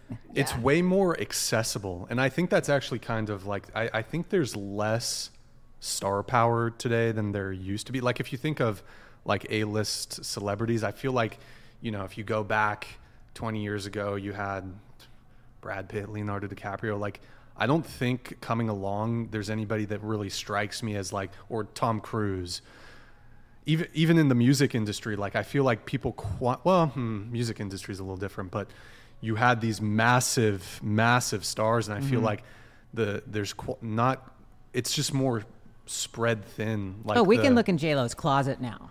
So there's no yeah. secrets. There's no. Yeah, there's not a mystery. Yeah, exactly. Because Yeah. back, I mean, being in LA, we could go to a restaurant and a celebrity walks in there. Everybody's like, "Oh my god," you know, and and everybody would like, you know, okay, don't go ask them for their autograph. They're eating dinner. Yeah. You know, be respectful. That's kind of gone. Yeah, and I think when it came to uh, fame and celebrity, it was kind of being gate kept by institutions. So you had, you know, the movie studios, production. Like you, now, you can be indi- an individual and gather uh, influ- not, well, not in, not influence, but you can become famous on an individual level without needing like a production around Oh, you. You just 100%. you need your phone, Well, and the, the you gate- could. you said it perfectly, Brian. The gatekeepers are gone. Yeah. Mhm. Right, and that's both beautiful and it's terrible at the same time. Yes. right. Yeah. So anybody Yeah. can Double-edged come on for anything. Yes. The barrier to entry to the media Yeah, business exactly. to be an influencer to be in front um, makes it more accessible to every man, every woman, every Yeah. person. Which is which ex- which is great, Mm. but I, I think what you said is right on. The mo- the idea of movie star is dead Mm. Right? Like, who is the young movie stars that people right now are flocking to go see? Like, oh my God, you know, before you know a movie was opening and there was a certain person in it, you were like, oh, he's in this movie, I got to see it. Mm-hmm. Mm-hmm. And now I think what uh, Lori said is so true that you know the old saying is never meet your heroes hmm. because you start to meet your heroes and then you see you meet Will Smith you know and people they become more human and you see them for their flaws and you lose that um, Fantasy's gone. yeah the idolization Exactly. of, Mm-hmm. of heroes and Yeah. i don't know you know uh, what you guys think if that's good or bad I, maybe there is no Mm. judgment maybe it just is and we have to deal with it I think it's kind of bad in the way that no famous person has privacy these days. Like everyone on social media will spectate every single thing you do. Like uh, this, I Oh, guess, Nick, model influencer Kylie Jenner. She hid her pregnancy for so long, and the fan, her fans, were the one who figured out she was pregnant and put it out to the world before she even announced it. Like. You just don't really get privacy nowadays. well I feel look, like it's look a curse. you're talking about the kardashians And they're putting everything out That's- every that's five true. minutes of the they day. but made people their were choice People right? were, Yeah. yeah, that's true. They It made just- their choice to document everything. They Mm-hmm. let people in, and, and they've built a huge empire out, Yeah. empire out of it. I was watching like an interview, and she said that she hid her pregnancy just so like people wouldn't kind of hover her They're all on the time about level, it. though, with- they They're on a are on a different yeah. level, but they Yeah. were just like for the for the viewers and the fans and everything. There were people in helicopters flying over her house to see like what got delivered to her house, like if a Re- crib got delivered to her house. Like Re- it remind was me how they got famous again. How did they How get the famous? Are you get serious? You don't know? Kim Kardashian is that why? Well, what did she But do? What did she, She do? made a sex tape, yeah, Yeah. but well, wasn't Was that it like her- way after? wasn't it the O.J. Simpson thing? Well, I mean, her father uh, was involved in the O.J. Simpson Yeah. trial, but I mean, I'd probably say it was the sex tape that kind of Right. So now you know the world has changed, where you make a sex tape, you release it, and then now you're famous. Now, Yeah. that being said, take nothing away from the Kardashians, right? From Kris Jenner, she's built an empire. that was her. Right. She's built It's an her. empire, and I don't care who you are, Mm-hmm. building whether you want it or not, building an empire like they have done, where they've monetized every single thing. If that's what you want to do, Mm-hmm. then you know that's uh, good for you. Good for you. But you look at someone like um, George Clooney. He's opted not to go on social media. Yes. So that's a choice, right? Yeah. And I think a lot of people are afraid not to be on social media, to not be on social media because then it's going to hurt their career. Like when Muscles and Mayhem came out on Netflix, I didn't have an Instagram account. Mine was hacked about a year ago. And I just said, oh, I don't need an Instagram account. Why? And the Netflix publicist, publicist was like, you got to have an Instagram account. You got to have a social. I'm like, I do? Yeah, you have to become relevant. Yeah, you got to feed the beast. You you got to feed Yeah. the beast. So you know, I reopened an account, and uh, yeah, it's just interesting, and you know, it's fun posting, and now it feels like it's a duty for me, and I'm like, why do Are I most want to of your post? guys' like uh sorry, I interrupted. Are most of your guys' DMs and kind of feedback like super positive or do you find anything negative at times? Mine's super positive. I don't think we have too That's much great. anything negative because I mean our fans are our fans. Yeah. That's very true. You know what I mean? And they're just so grateful that they have this nostalgic, you know, Yeah. piece that's out there now, Muscles and Mayhem, that they can reflect back on and go, oh my God, this was part of my childhood. This was part of my bringing up. It brings them back to a simpler time. You know, and a lot of people love to have that feeling because right now it's like so much is crazy and everybody's like, you know, the it's it's the world is what it is, but yet mm. they they just want to they just want to feel that simplicity again. Mm-hmm. You know, and they love that nostalgia mm. of of that that feeling of going back. Well, I think it's like a good song. You know, right? There's a song that you listen to, and you listen to that song. Oh man, I remember that was high school when I was a freshman. I remember in college I was with my boys, or oh, that's when I was with my boyfriend. I don't know. why I spoke in that voice, Oh, but that's when I was with my boyfriend. Yeah, so Gladiators is very nostalgic for for kids of the '90s. And one of the nice things, like Lori was saying, we got so many DMs like, oh my God, I watched that show with my dad. It was that one moment we had together. Oh my God, I watched that show with, you know, my little brother. And then we'd go out to the backyard and we played gladiators. Yeah. So when Muscles and Mayhem came out on, on Netflix, it was just really eye opening to see how important and what a valuable memory that was for a lot of the 90s kids. You and know, it's so surprising because they never thought it would happen again. They Well, never and thought this especially- reunion would happen again. Mm-mm, they didn't. And, Yeah. and especially for me, going back to where a lot of my DMs were, thank you for giving me the permission to be a strong female. You know, because we were ahead of their time. You know, the females on the show, we were like, you know, we were muscular, we mm. were, we were, you know, powerful. We were just like kind of no bullshit, and that gave other women in the world at that point in time permission. So a lot of my DMs were thank, you. Thank you for paving the way. Thank you for being this kind of person, your authentic self to, you know, allow us to stand up and be powerful and strong and who we are.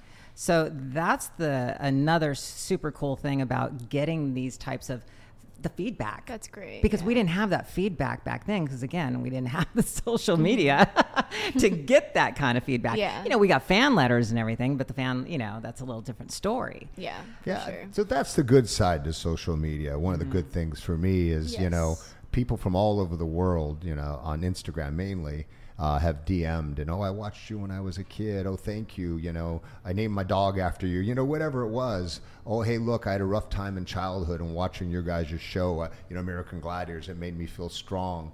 Um, that's the good side. And I pretty much write back to everybody. You know, I'm up late at night, and my my uh, Kim, my girlfriend's like, "You don't have to answer every single DM," and I'm like, "Yeah, I do." Yeah, I'm we sure do they now. We do very much Well, and this is where it. it's like I talked to Laser. It was like, dude, you got to get on social media because if here's the thing, if we have ten gladiators and we only have two to three gladiators that are on social media, and we want to stay relevant and we want to keep mm. that name out there, and we want to do things, we want to do personal appearances, and we want to do bookings.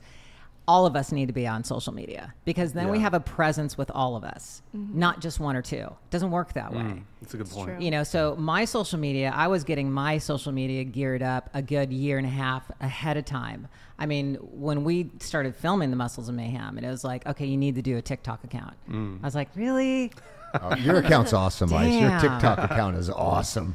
I mean, I had such a good time building that. Sure. You know, I really did. But at the same time, like he said, it can be daunting because it's like, okay, now you got to do every single platform there is out there. We're talking TikTok, Instagram, Facebook. You can link them all together, thank God. But at the same time, people want different content for all different platforms. Exactly. You know, and it's like, okay, you want this, this, this. I do a podcast once a week. I actually do other people's podcasts. So, and posting, it's like, oh my God, when do I find the time? Mm-hmm.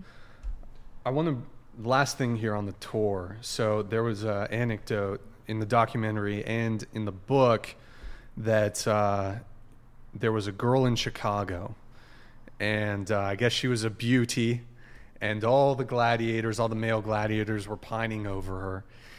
And uh, there was a wager. Can you tell us about the wager? So Chicago, where Michael Jordan played, famous city, famous arena. We went there on the tour, and there was this super, like, attractive female contender.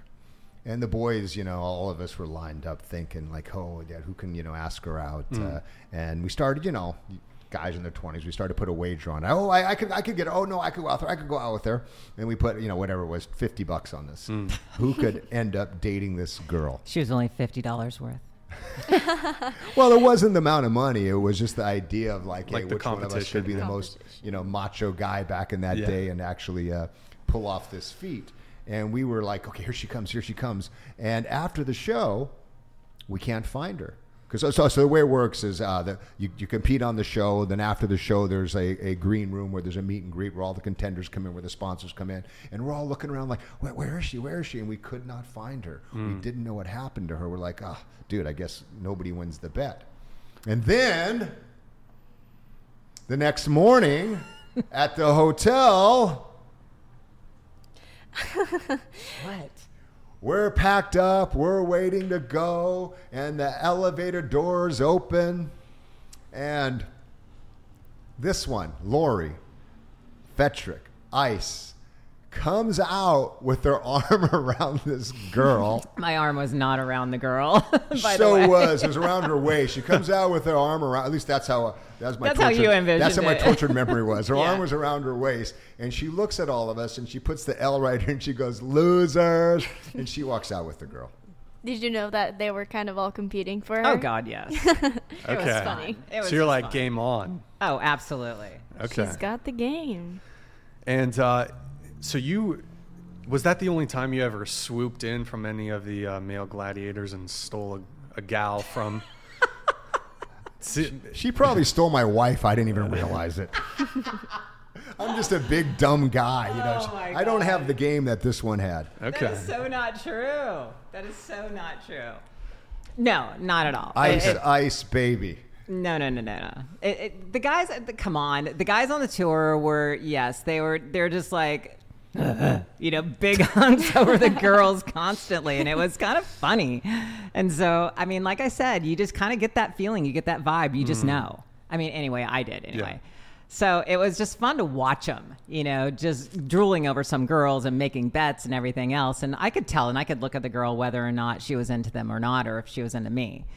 And so I just wouldn't say anything to you guys, and I would just watch, you know. And then yes, that's Okay. it was it was a swoop in, but it, it was more of a fun swoop in to kind of like, yeah. Okay. All right. So there's, but there was a couple swoops. There's- There was a There was a couple couple swoops. swoops. Couple a couple swoops. swoops. I want to put the Nike logo on this one. Oh, she swooped. Whoosh. Whatever. Whoosh.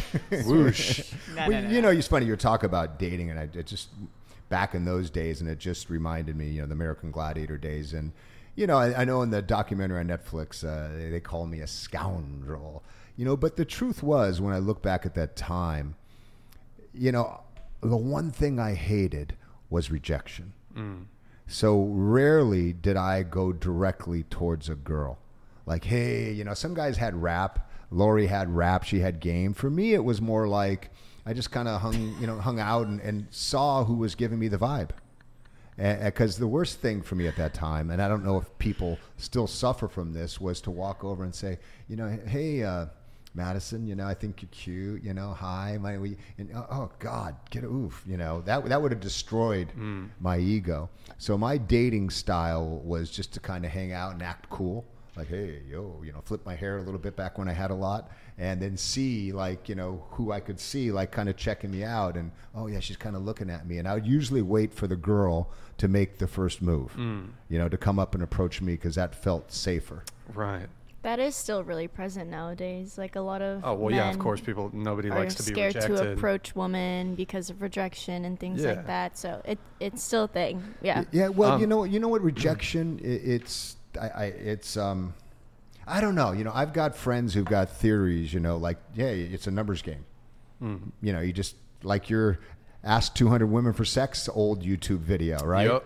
One's going to say game. yes eventually. It's a numbers game. And I've got friends who just, you know, hey, Madison, you want to go out? No, hey, Lori, hey, uh, Kiki, who's changed her name to Ashley Sinclair. Do you want to go out? You know, it, they just, it's a numbers game for a numbers me. game. Yeah, I- but isn't it the numbers game? You have to have the thick skin as well, though. Yeah. You've got to have that thick skin. Gotta You've got to have it, be able yep. to handle that no.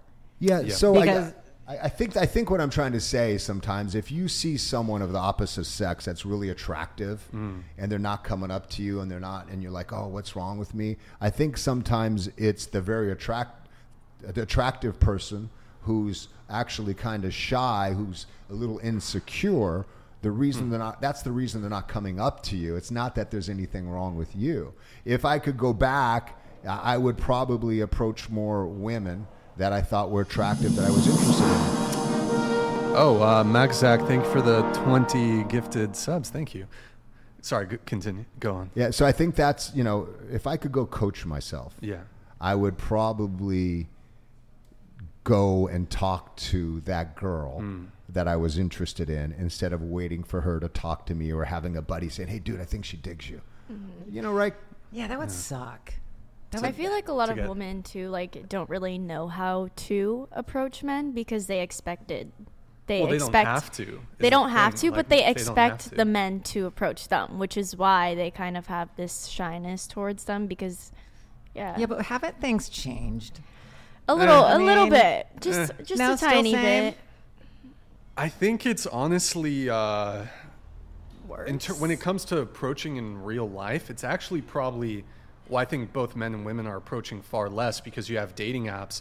So instead of doing this kind of scary thing of approaching a stranger in person and risking that sort of like very upfront, in your face kind of rejection, even if it's polite, it still kind of stings a little bit. Uh, people kind of are just falling back on dating apps. It's like, okay, well, it's less personal. So if they just don't respond, it, you know, it's, n- it's, Still, Yes. maybe stings a little know, man. bit. I don't but think I could do dating apps. Right? have, I, have either of you ever been on dating no, apps at all? I, Okay. I was I was talking about that on the way up here. I think that like the dating apps, the Tinders and stuff like that. Yeah. You know, it's like I don't know. It's, It's are they organic. Mm-hmm. serial? Are they are, are they you know are they gonna put me in their basement and just kill me or something? It's like Well, you you know you. I feel like the thing is though is like everybody you meet starts out as a stranger at some point. yeah, but if know? you meet them, if you meet them in person, you Sure. can look in their eyes, And and, feel most of the time you get a Exchange of vibe. energy, yeah, absolutely. exactly. You can feel their energy. You Hmm. can feel who they are.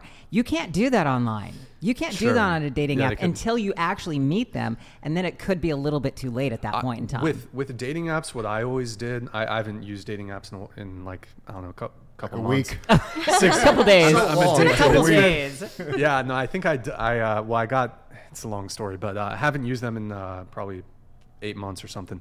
Uh, I would always set up a phone call because at least with that, I would be able to get a little. I know it's not as good as in person. It's not as good as in person, but you can at least get them on the phone and get a some sense of. Well, of uh, now you can do Zoom. You can do put 'em on yeah, Zoom. Yeah, you could do that too. You A could little do bit, that too. maybe. I don't know. You so Uh-huh. I, I kind of fantasize about having a dating apps. You know, I, I look. I, I'm very committed to my girlfriend. Oh, you but- would kill it on dating Yeah, I app. would just well, there was that series on Hulu. Uh, was the guy uh, Jesse Eisenberg, where he's a doctor in New York. Um, Hmm. This came out this year. It was about a book. Anyway, so he's a doctor surgeon in New York who grew up. He was a nerd. Now Yeah. his wife, uh, the, the she divorces him, and uh, now he's single for the first time, and he, he's a surgeon in New York, and he's kind of cool. And he goes on dating apps. He's never been on a dating app, and it's just like, oh, there's all these girls, and they all want to have sex. And he just goes on this montage where you know he goes from one girl to the next to the next to the next because his wife left him, and yeah, I was kind of talking to that about my Is girl. that is that your fantasy? Well, I just would no. I mean, y- yes and no, and, and just you know to do that, and and you know, um, You uh, know what we should do right now, just as No, an experiment. no. Oh. you guys got your phones. He's committed. We'll committed. They're download both Tinder on both your phones, and by the you know you set up a quick profile. Well, no, no, no, not for not. You wouldn't actually legitimately Just to see for the sake of hits you get? entertainment. Set up a Tinder for you guys, just so you guys can see how it is. Ooh, motorcycle. So that you guys can see how it is, and uh, wi- you know, with the disclaimer to your significant others that there's, you know, it's for purely entertainment purposes. So you know, it's for a social experiment. social experiment That's for the what whatever for the whatever podcast. It's uh, but uh, so there was a uh, wait. I, okay, we already covered the uh, competition. Um, did you guys uh, prior to the Netflix doc? Would you guys get recognized in public, and then after the Netflix doc, would you guys be getting constantly recognized out in public at I all? want, or? to, I want to answer that for you, but the movie, uh, the TV show Okay, on yeah. Hulu is Fleishman's in Trouble.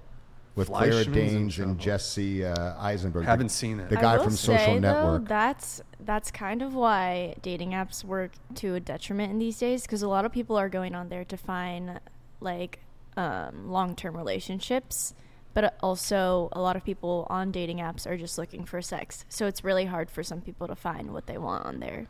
I mean, 'Cause yeah, but such can't. I big mean, isn't it very like specific in the very beginning? This is what I'm looking for.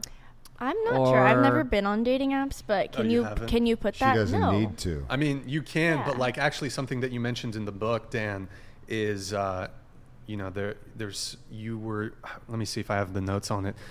Basically, there was a girl who, I think it was Angie, and uh, wait, is it Like, Angie? he's like, Hold Name on. dropping. I don't Angie. remember. Uh, and Yeah, she said so- that she wasn't into hooking up. And you said in the book, and this is something we see on dating apps, people in dating apps will say, not looking for a hookup. And usually that's actually an indicator that they're pretty down to hook up. You know, not always, not always, but or or it could mean that they've recently frequently engaged in hookups, but maybe they got ghosted or the guy didn't text them back, call them back. What's your Um, point, Brian? Where am I know what going? your point is. Oh, where am I going? Well, well, uh, Lori was uh, saying, well, you could kind of lay that out in the beginning. Well, I'm looking for a relationship, and uh, I think, uh, I think that, well, I think the thing is, is that uh, it depends which dating app you're on. If you're on Tinder, I feel like that's more so typically geared towards hookup. You have Bumble, which is the one where women have to message first, at least if it's, uh, you know, guys, girls. Uh, then there's Hinge, which I think is a bit more relationship geared. But uh, I don't know. Damn, I mean, he knows them all. I didn't know that. I didn't even.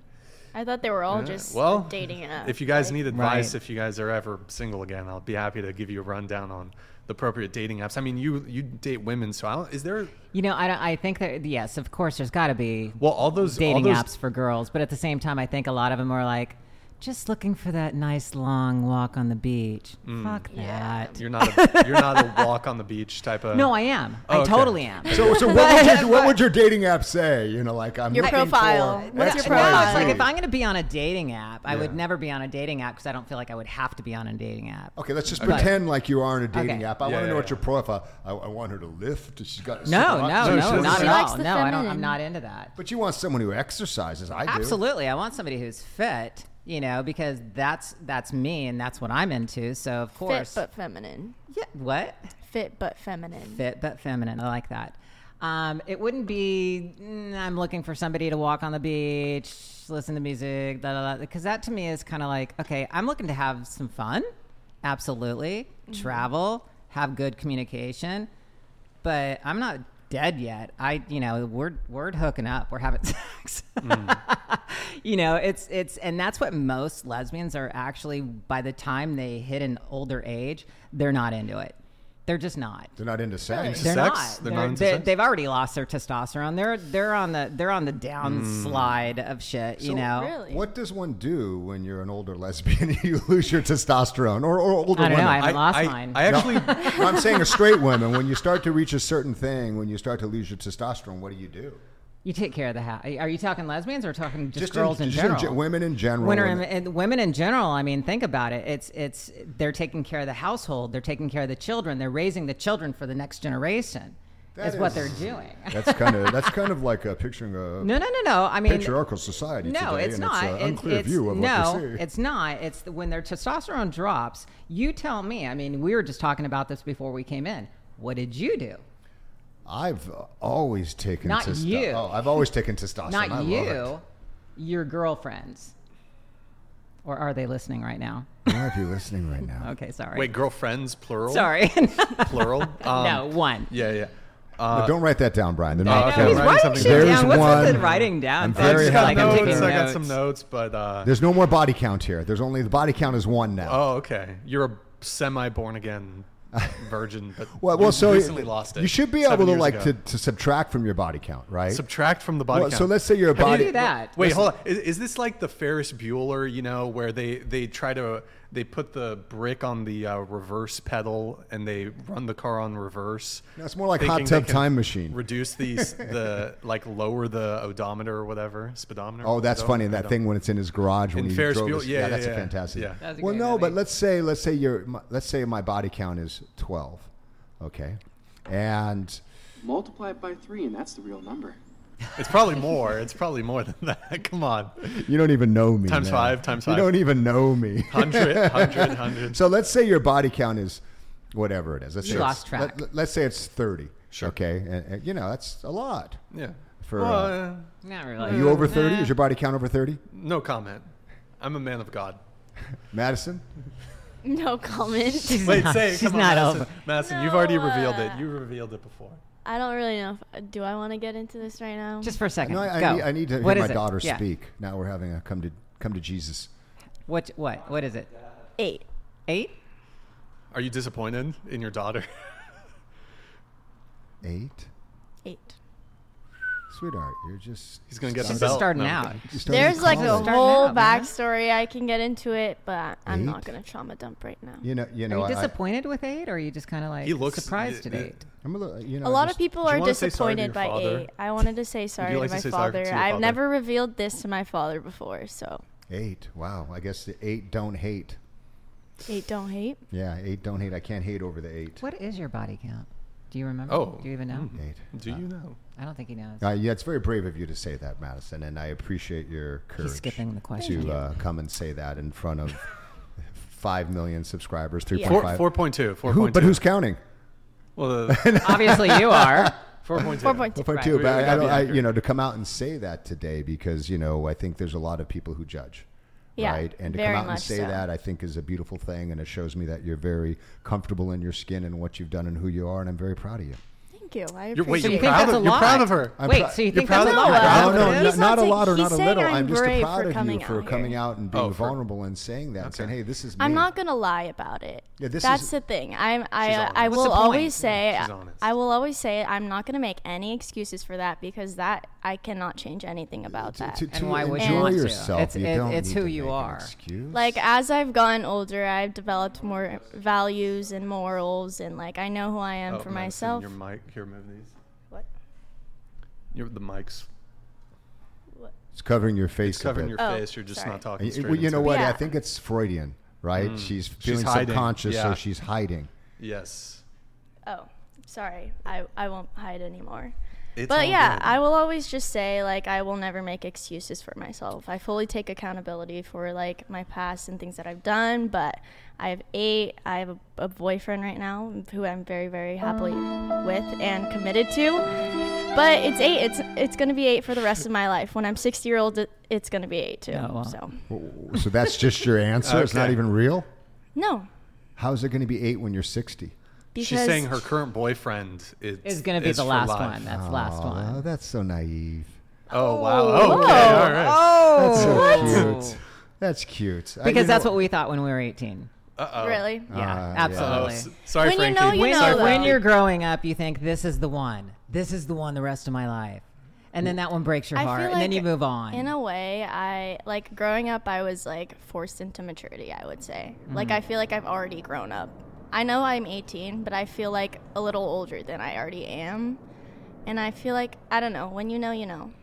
okay. Yeah, you, when you know, you know, and it's. I fully believe you when you tell me that that you this in your mind will be the last man, and then maybe it will or won't. It doesn't matter. But someone who's gone through the experience of you know, oh, I know, and you know until you don't know.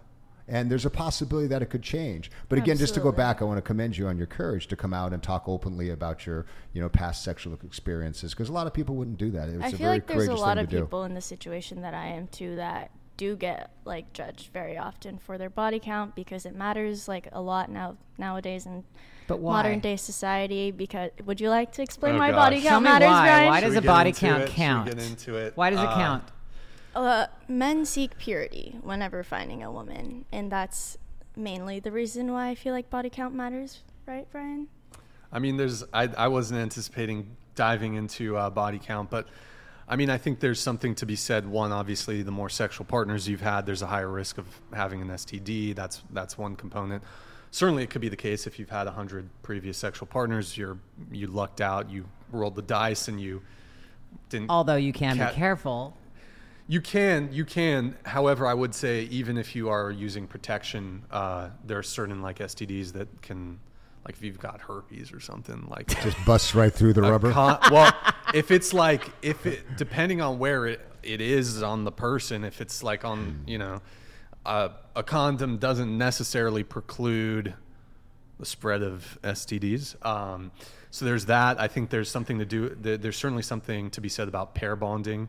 Uh, the more sexual partners you've had, I, my view is that it's as you accrue more sexual partners, it becomes harder to bond with subsequent partners.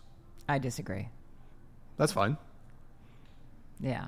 Um, you know, we live longer lives, Mhm. right? So I think people in their 20s now, I think some of the uh, people who study gerontology believe that the average age would be 120 years, right? That you're going to live to. So you're 18, so you've got another 102 years, right? So the Yeah, idea of, you know, being labeled or categorized by the number of sexual partners is going to determine how good of a spouse or uh, mate you're going to be, I think, is ridiculous.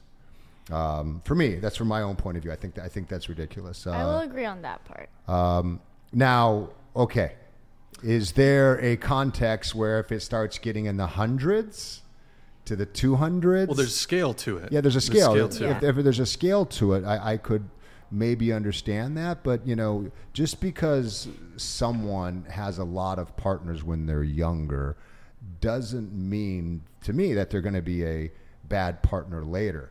They may be a bad partner for you if that's your preference Mhm. and if that's how you judge that and that's 100% valid. Sure. But to go out and say that they may have harder times bonding with people in a general statement, I find it harder to believe. And a lot of times people have difficulties bonding because they don't understand what intimacy looks like. And that usually comes down from the parental figures. Mm. So you don't understand intimacy, so you think sex is intimacy, Mhm. and then eventually you learn Mhm. that intimacy is not only sexual, but it's having the vulnerability to open up and you know have Your a emotional side. conversation to let yeah, let them see your emotional truth and your emotional self. So a lot of talk I hear is that oh, men are afraid to be vulnerable. I don't know if men are be afraid to be vulnerable. Oh, hold on. we Loose have Pussy Energy Oh donated $69. Maddie's got eight bodies, with eight back shotties. That's got more bodies than John Gotti's. We opened up a can She of thinks worms about here. it on the dailies and brought great shame to her families. The future is crazies. Change your ways, ladies. That's what you think, but you don't really know me in real life. So Ooh, I all don't right. really Shots care fired. Shots say. fired. LPE. Well, thank you- you, for the. Uh, There's something TTS. that sticks out in my mind, and it's off subject, but um, it was Rose McGowan. McGowan is that her name? Rose She- McGowan. McGowan, the Me Too started the Me Too movement. Uh-huh. Oh. And there was a video I saw of her, and the guy, uh, the commentator, was asking her these questions. You know, th- these people you're speaking against. You know, they're very powerful, and she looks right at the guy, and says, "So am I." And in that moment, I was like, "Oh my God, I, I love her because she's comfortable in your her skin." Mhm. So I think when you're comfortable in your skin, I think there's a certain attractiveness because a lot of times what we're missing right now is authenticity. We're missing authenticity. People want to put this life up on social media. Then you meet the person like, oh my God, you're nothing like that person who's mm-hmm. always happy, who's always having fun. So I think the authenticity, which you just shared through your vulnerability, I think makes you makes you a gem. Thank you. I really Daughter. appreciate that. Oh wow. Okay. there you have it. Some fatherly advice. Do we continue on the body count? I mean, I have more if you want to hear more, but I Oh, don't let's know if you- move on. Up to you, Brian. It's up to you, Brian.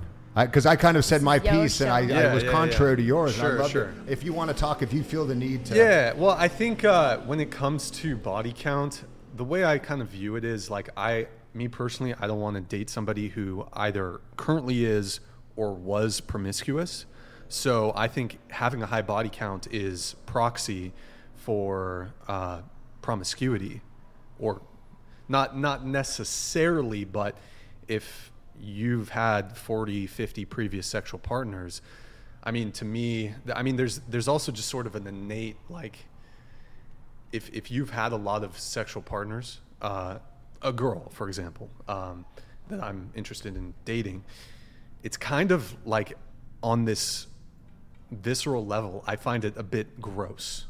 If they before me they've slept with 50, 50 dudes, you know, hundred dudes, I would find that a bit repulsive. Um, I also think that there's a higher likelihood of infidelity. I mean, they've done some studies on this. The more previous sexual partners you've had, the greater likelihood of infidelity, greater likelihood of reporting relationship and marriage dissatisfaction, greater likelihood of divorce. So, uh, Well, you know, it's Can I ask? that you let say me that. ask. I want to Okay, ask you sure. something though. Okay, Sure, let me sure, ask you this: You meet a girl, sure. you fall in love with her. Yep. Okay, and she knows this about you. knows knows. She knows how you feel about having a high body count. Yeah. So she's not going to be honest with you. I well, I hope she would. She's be. not going to be. I hope she would. She's not be. going to be Because because, she she knows knows how you you think. feel about it, and she's in love with you, and you're in love with her. Now, all of a sudden, later on, Oh, I find out. Yeah. What what do I do? right? Would So that let's- change the game? Sure, No, it's a very over. honest question. Yeah, it's it's over. It's over. It's done. Really? You're in Let- love with this girl. Let's say yeah, we're we're, we're engaged, fiance. Wow. I'm calling that off to the me is wedding. shallow as shit. I, don't think it's shallow. I, think it's totally shallow because you're No. in love with this girl. Well, but he Well, I values wouldn't- truth. yeah, but it's it, eh, but the She point lied. is Yeah, you value truth. Yeah, She but- lied. But, If she she could lie- because she knows how you feel and she was in love with you and But you, fell in love with her. Well, she, she shouldn't have lied. and just because she slept with more men that you well, not didn't feel necessarily. comfortable Not with. I mean, is that is you're judging? But we all You're make- judging. Well, I am judging, but we all make sort of discernments when it comes to the types of people that we're going to partner with. I mean, we all make judgments. I think that if I found my girlfriend had over 100 body count and it was 200, I really wouldn't give a shit. Yeah, Because some people she's- don't care. Because she's in love with me right now. Sure, and some and it's people our life together. And That- we've been that's together totally for fine. Uh, 13 years. But am I going to throw the towel in? No, and look, everyone's entitled to having their different preferences, standards, and boundaries. I think if it, for you personally, if it doesn't bother you, then I think that's totally fine. For me, I just think it's a difference of values when it comes to sex and when it comes to, uh, it, it would be, I, I guess it be almost a compatibility thing. It'd be a difference of values, and it's just we always, both men and women, want to pick the optimum partner. And I do think if you've had a promiscuous promiscuous past, uh, that is sort of a, in my view, again, my my own personal view. Some people don't think this way; other people do. It's uh, I think it's a negative mark on you. And you're a man of God, correct? I mean, uh, yeah, I like the quotes. yeah, you know, like I'm a man of God. You're judging. But but we all make judgments. You shouldn't. because Not if you're a but- man of God. But for example, I mean, you said that you don't date you don't date women who are who are muscular, for example. That's just my preference. but this is also but this is also a But it's a for me. visual preference. But couldn't you make the argument that someone's behavioral uh, characteristics is more important than just their how they present visually? Because like when, when it comes to your sexual activity in the past, that's like something to do with your behavior. True. So can you but argue it's not like always in such a specific way that you think it is. What do you know mean? what I mean? Like, I don't want to. I'm just gonna tell my story with Okay, it. all right. So Okay. my story, I obviously, once again, I'm not making any excuses. I'm just sharing my experience through what happened. But um, growing up, I feel like I was very sucked into this whole modern society thing. You had to do it because it was cool. You had to do it because your friends were doing it. If you didn't do it, like you were ugly. Just like simply from like male validation basically. And that's kind of why, but once I like grew up, once I got older, I like I said earlier, I developed better morals and values for myself, except, sorry, especially like um, sexually. And I didn't really know that until I met my current boyfriend now, who kind of had to teach me these things because I didn't have anyone to teach me those Victage things. donated $69. I'm trans, biologically female, virgin, and raised by a Republican father. I think body count needs a more nuanced view. Michael Knowles was promiscuous in his past, Was but he? changed. I don't think he Women was. can change too. In short, case by case basis. Okay, well, Victor, uh, thank you for the uh, TTS. Appreciate it. Uh, And I'm not saying I changed, but I definitely developed and, you know, I definitely grew. And I, like I said, growing up, I didn't really have anyone to tell me, like, uh, the true value of sex until I met my boyfriend who kind of shared that with me. So you did. You, you have changed, though. Just like, I mean, again, yes, people grow, people Mm. change. That's what part. That's what life is. It's about growing. If you're not growing, you're dying. Well, I think. Look, I think Brian. I, you know, look. You know, the great thing about today, this country, us, is you can have your preference. Sure. Yeah. Right. When I was younger, I felt the same way. Mm. And I read this interesting study recently. Uh, how many gr- adult men are satisfied with their sex life? How many adult men? And it was like horrendously low. It was like, you know, like 22% were satisfied with their sex life. Because men, in general, they do not marry their best and favorite sexual partner. They say they usually hmm. marry someone they want to be the mother of their child. And they put different values upon who they want to raise their children than who they want to hang and bang with. Right? But then down the road, what that will lead to a lot of times is like, oh God, I love her. She's a good mom, but the sex just isn't great. And so it, it's. I, th- I think you can work on that though. Do like you? if you really care? Yeah, I like that. Yeah. Do you? do you? Can you? Absolutely. Do you? Is it really? Absolutely. Oh God, son, Well, son, but I mean- I know. son, son, you no, got. you can. I do think you can work with each other like to if make you your communicate with your partner. Yeah. It- it I mean, can't- if they're really close. What's the longest you've been with somebody? Five years. Okay. Yeah. So you know what I'm talking about. What do you mean? You know about Well, the dip. Do you Well, get bored? No, he doesn't yet. No, he doesn't yet. He doesn't know it yet. You know about the dip? The dip comes at about seven. oh, years. okay, okay. I'm, I'm still working on. It. I'll, Yeah, I'll get it to comes seven about years seven to ten. Well, I mean, certainly, I think like the ex- there's a certain excitement when you're first with somebody and it's new, and uh, certainly things maybe slow down a little bit. But um, I mean, I think if you communicate with your partner, whoa, Spice it up. what are you talking about? No, it's just funny. Now start adding kids into the equation. You got to take the little kid. Little Johnny's got to go to practice. Little Lucy's got to do this, and you take the kids into it. You take your working full time to make a living. You take her taking care of those kids and or not working. You put all this into your life, and like, And then you put the finances in it. And you Oh, got to yeah. pay the bills. gotta You got to this. put your kids through private school. and then you have to fight for sex. Not fight for it, but you have to fight For that alone to time. find time to have good sex. You have to fight for time when the kids are asleep. Uh, are, are they sleeping, honey? I don't know. Go check. Close the door. No, we can't. So- the kids are on the way. so wait, And then you don't so- want to plan it so because if wait, you plan on, it, the hold on. spontaneity is totally gone. So, but are you? So, are you arguing that I should, in order to have a fantastic sex life with my future long-term partner, Well, here's what I'm arguing. She ought to Take- have a high body count. Is No, that what we're no. Take the words "fantastic sex life, long relationship" out. Just take it out. I mean, it's a dream. It's a dream. It- it's, Oh, it's- hard it's- because remember, you're not going to marry your best sexual partner. You're going to marry someone who's got these matronly qualities that's you can count on. That that's not that experience. That probably hasn't been with you know anybody who's going to rival you in bed because we don't want you to be insecure about It's not. that. It's not about oh. insecurity, though. well, It's you not. know, it's the- not about Look, insecurity. I, I But but the, I mean, there. Okay, so there, there's this. There is this concept though. or dirtying your woman with their bodily fluids. I mean, but like, okay, let me ask you a question. Let me ask you a question, Dan. Okay, so okay, we're getting into the juicy stuff here. Um, so, w- would you not feel a little bit? It's and it's not even coming from a place of insecurity. But let let's say you were about to sleep. I know you're in a seven-year relationship. Let's say you weren't in a seven-year relationship. You're with a new girl, and you find out. Obviously, it's your first time being intimate together, and you know maybe there's not an understanding between you two when it comes to any sort of commitment right mm-hmm. because you you just start dating you wouldn't find it a bit you wouldn't take pause if she had slept with a guy the night before she sleeps with you I don't think he'd ask. If it's a hookup, no, I don't. You don't ask. It's none of your business. No more than it is hers to ask you. You just hope they're showered. You know what I mean? I no, no, no. I'm I mean- we're talking hookup.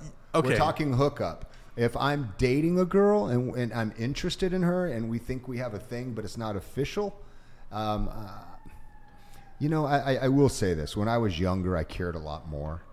Based. Yeah, That's No. good. That's good. No, when I no, I'm being 100 when I was younger, you know, like Yeah. oh, she can't sleep with this many people. I had more rules. Yeah. I had more rules, and I thought what would That was smart. That was smart. yeah, uh, That's Yeah, good. but as you get older, those rules go away.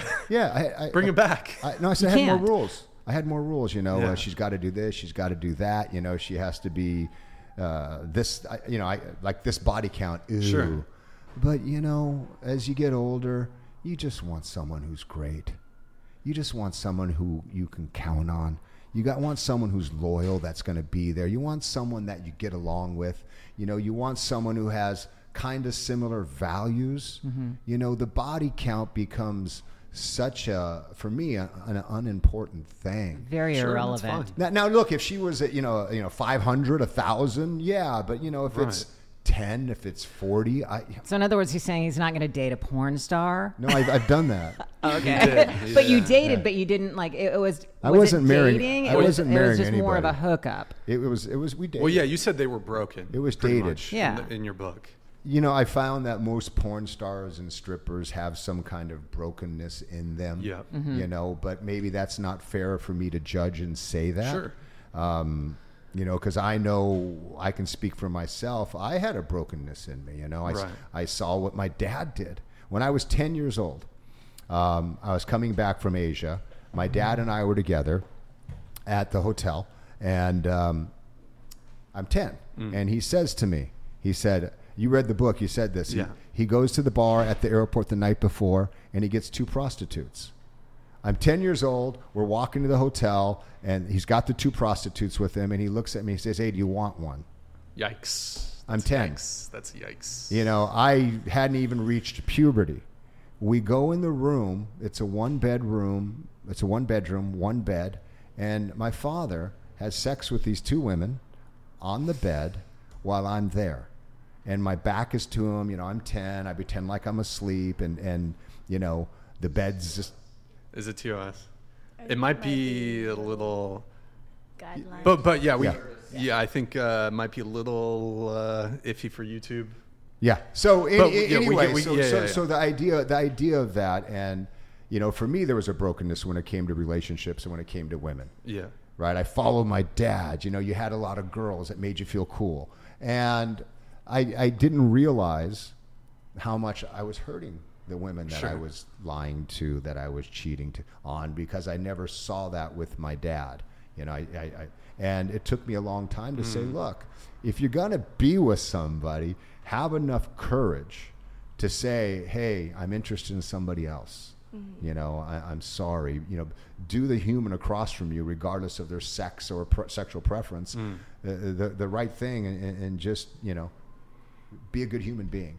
Sure. But so we're going back to body count, right? So body count. Yeah. I it- feel like in the sense that if you were, if two people were just hooking up, that question wouldn't c- really come into play because those two people are hooking up just to hook up. You know what I mean? If you got, if they were getting in a relationship, it would make sense why. Um, What the? Holy fuck.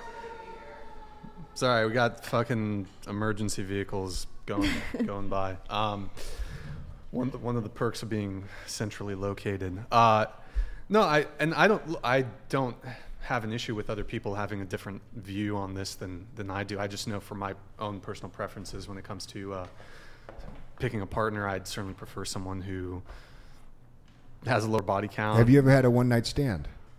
Uh, yes, I have. Yeah, and did you ask the body count? Uh, No. I don't, I don't make a habit. I, I certainly don't make it a habit of having one night stands. Um, I, I'm more a relationship. Like if I have sex with a girl, I want there to be a continuity. I want to continue seeing her. Um, but I have I had a one? Yeah, I've had a one night stand. Um, no, I don't think I asked. Yeah, Her body again, count then, why but are this was so- a long Why are ago. so many men unhappy in their marriages with their sex life?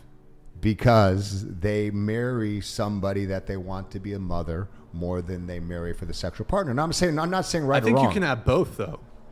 You, I think But no, He's but like, what "Nah, he's you saying can't is have both." then you become occupied with so many things because you have kids, you create a family. Yeah, it becomes they're in harder. school and things becomes like that. You just Well, don't sex really is the last the thing on your mind when you're having kids and raising a family and taking care of the house and doing the laundry and doing the dishes and doing this and doing that. Sure. Sex is the last thing. So they're working their ass off as a mom and doing the house all day. And then the husband comes home and it's like, okay, babe, let's do this. She's like, seriously? that's the Does last that thing that's on my mind. Yes, that happens. Really? Absolutely, it happens. Well, happens. yeah, there's dead bedrooms. Okay, and think stuff, about and- this. Okay, Yeah, not to, not to go here too deep, but at the same time, the women that are going to, into menopause, you guys aren't even even remotely thinking of that yet. To be fair, I have dated. I did date a woman who was 45. Just gonna say. She's not even in menopause Not yet. yeah, really. No, I 50. thought this starts 50. uh, No, 45. it depends on it depends on the woman. Yeah, But my point All is, right. is if you know that any let's- 50 year olds, get me in touch and I'll see what I Okay, can do. so they're going through menopause. The last thing on their mind is sex. They're having hot flashes. They're they're miserable. Mm-hmm. They're not sexually active. Mm. Okay, so what happens to you at that point in time? You're still sexually active. She's like, "No, I'm done, dude." What do you do? what do you? Uh, I mean, are I you are you my question is I- is that it's it's more along the lines of this is where it's like the men have to come up to the plate and actually like seriously um, foreplay? Are we talking about foreplay? Yeah, you know what? When the relationship goes on, they just sometimes they just just get it over with.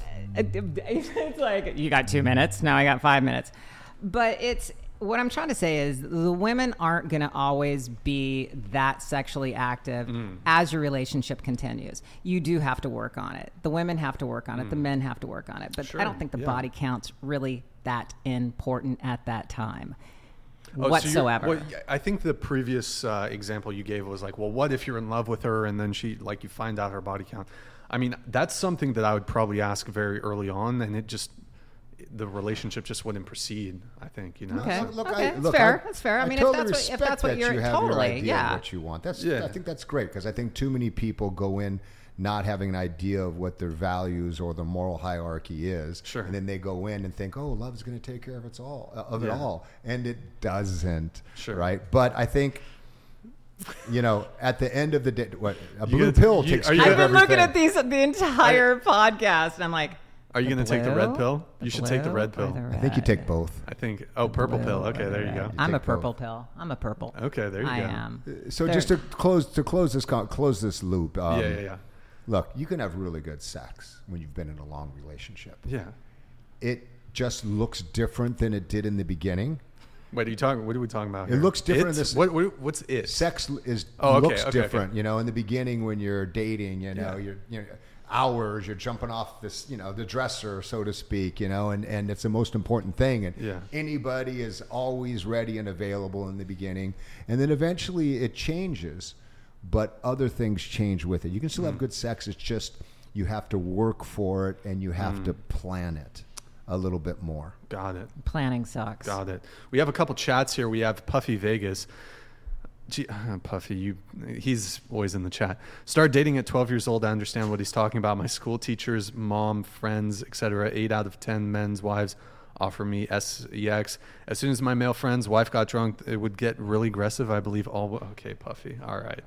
He's uh, okay. He's an interesting character. We have Conan 19. Was there a political leaning in the group of gladiators that you could notice? What does that mean? uh, political leaning, like were they more so Democrat, Republican? Oh, you know, You know, nobody cared about politics. I feel like, back yeah, then. politics- Nobody gave a shit about politics back then. nobody cared about politics till Trump, right? I mean, Not even till Trump, till COVID. Well, I no, because I think COVID, that- I think COVID actually, I'm not supposed to bring this up. Sorry. But it opened the door because everybody was at home and so Mm. everybody got on the internet. Yeah. So, so I, I don't. Th- I thought. I think before you could be a Republican, you could be a Democrat, and you could still be friends. Now you can't. Yeah. Now it's Yeah, you know there's there's a- such a divisive line. You know where people unfriend people because of their political views, and you know my my uh, partner partner Kim is that way. If, if and I I don't agree with it. I have friends who are Republican. I Mm. have friends who are liberal. I have friends who are not communist. so I have friends Okay. small parties, and look, okay, and we should be able to have an open chat about politics like we do body count. Sure. Without people getting so Yeah. you know We so can angry. talk. You We can't can- though. We you can be can't different. nowadays. We can, we, we can have different Yeah. opinions, and we can still agree to be friends Yeah, of course. and be cordial and civil. Yeah. But it's like you said, your girlfriend, she's like, no, I can't do that. So in other words, if your girlfriend found out that we were purple, she might not want us to hang out with Oh. you. Purple. Purple. Yeah. The purple pill. Moderate, purple the because- purple The pill. pill makes you turn purple. Because the the right's too far and the left is too far. Mm. That's a good point. Right in the middle. Well, look on the edges, right? On the edges, and everyone on on the other side of the party, they always look at the most um, radical of that party, and they're afraid that what that's what the party is. Mm. Does, does that make sense? What I'm saying? Yes. Yeah. And generally, the parties look. they're- If we're getting into politics, I think the biggest challenge is that so many people are one voter issues. This is important to me, abortion is, so I'm going to vote this way. You know, immigration is important to me, I'm going to vote this way. They don't look at the whole body of what the different political parties stand for. I think you have to look at, like, you know, look what I believe. Do I believe in gun control? Do I believe in abortion? Do I believe freedom to choose? How do I feel about LGBT? How do I feel about um, pharmaceutical? You know, I think you have to look at all the issues. And uh, again, I hate that it's gotten so divisive. Yeah, it's very uh, there's there's a specific term, but I I think you said it, Lori.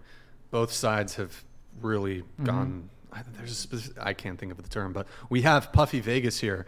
I am 49 years old. When you get 40, don't ask anymore. I mainly date mostly women in their 20s. Okay, Puffy Vegas. Uh, Thank you. Thank you. Thank you you got to spell check these before you send them in, buddy. It's make it make make my job. Uh, yeah, yeah, a spend the little 20 on. Chat There you GPT. 20, put it in Chat GPT before you put it up there, Puffy. There you go. Uh, Grammarly's Lori, so, okay, you said that you don't like really the muscular type of women, if I recall. Is that correct?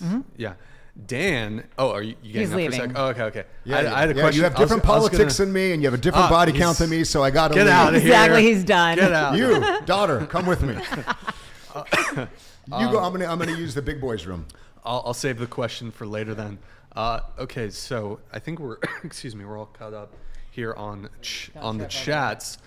Lori, would you consider yourself um, more of like the masculine woman in the relationship, which is why you seek a more feminine woman? It's interesting you say that. Um, I, I've got to say, I'm, I'm still right down the middle on that. I, I am. I, I like to take care of, Yeah. but I like to be taken care of. Okay. Yeah. So that that's a hard thing to find, to be honest with you. Yeah. That's And I know I can be a lot. So therefore, it's like finding someone that actually can handle me. Mm-hmm. You know, just because of. It, I'm will- true. It's just because of who I am, my personality. I'm an Aries. I'm a fire Oh. sign. Okay. You know, and so therefore, the, whoever the girl is, it's like she's got to know how to handle me. And it's interesting. That's, I mean, my girlfriend and I. It's like she handles me very well. She's also an Aries, which is interesting. and a lot of oh, people are like, "Holy shit, two Aries in the same household." But it's like, you know, my past girlfriend was a Taurus, and so when we argued, there was like bucking heads, and she would just like come after me, and I'd go after her, you know, in the argument. But with this one, it's like she understands me. She understands exactly where I'm coming from. So we'll argue, and I'll, well, I will be arguing. Let's put it that way. And it's like she'll just sit there and look at me, and then she'll just smile and go, "Are you done?" you know, and it just makes me Yeah, laugh, and I'm like, "Okay, I'm done." so you kind of get each other. Absolutely. Absolutely. yeah. Absolutely. So. I mean, as far as the masculine one in the relationship, no, not necessarily. I mean, I I tend to take on that role sometimes, but at the same time, I still love being that girl and being taken care of. Yeah, because I feel like a lot of um, relationship these days where it's two women, there's always one that's a little more of course. that plays the masculine part and one that Yeah. plays the feminine part. There's so no role wondering. playing. There, Yeah. I, there's never been any role playing in my relationships wha- whatsoever. You guys both kind of just pick up what each other lacks in. Absolutely, and that's kind of I think in in any relationship, to be quite honest with you. Very true. You know, Water? I'm, I'm good. I'm good. I'm good. it's like diet.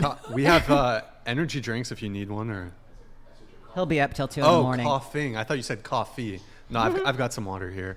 Um, you dated Sam Simon.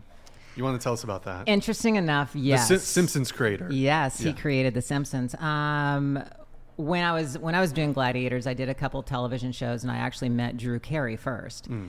Um, so Drew and I actually went to a couple premieres together, different things in the industry, and then that's where Sam was actually producing one of the Drew Carey shows. So I met Sam Simon on set. Okay. Um, super nice guy, You know, um, not necessarily my type, but just a super nice guy.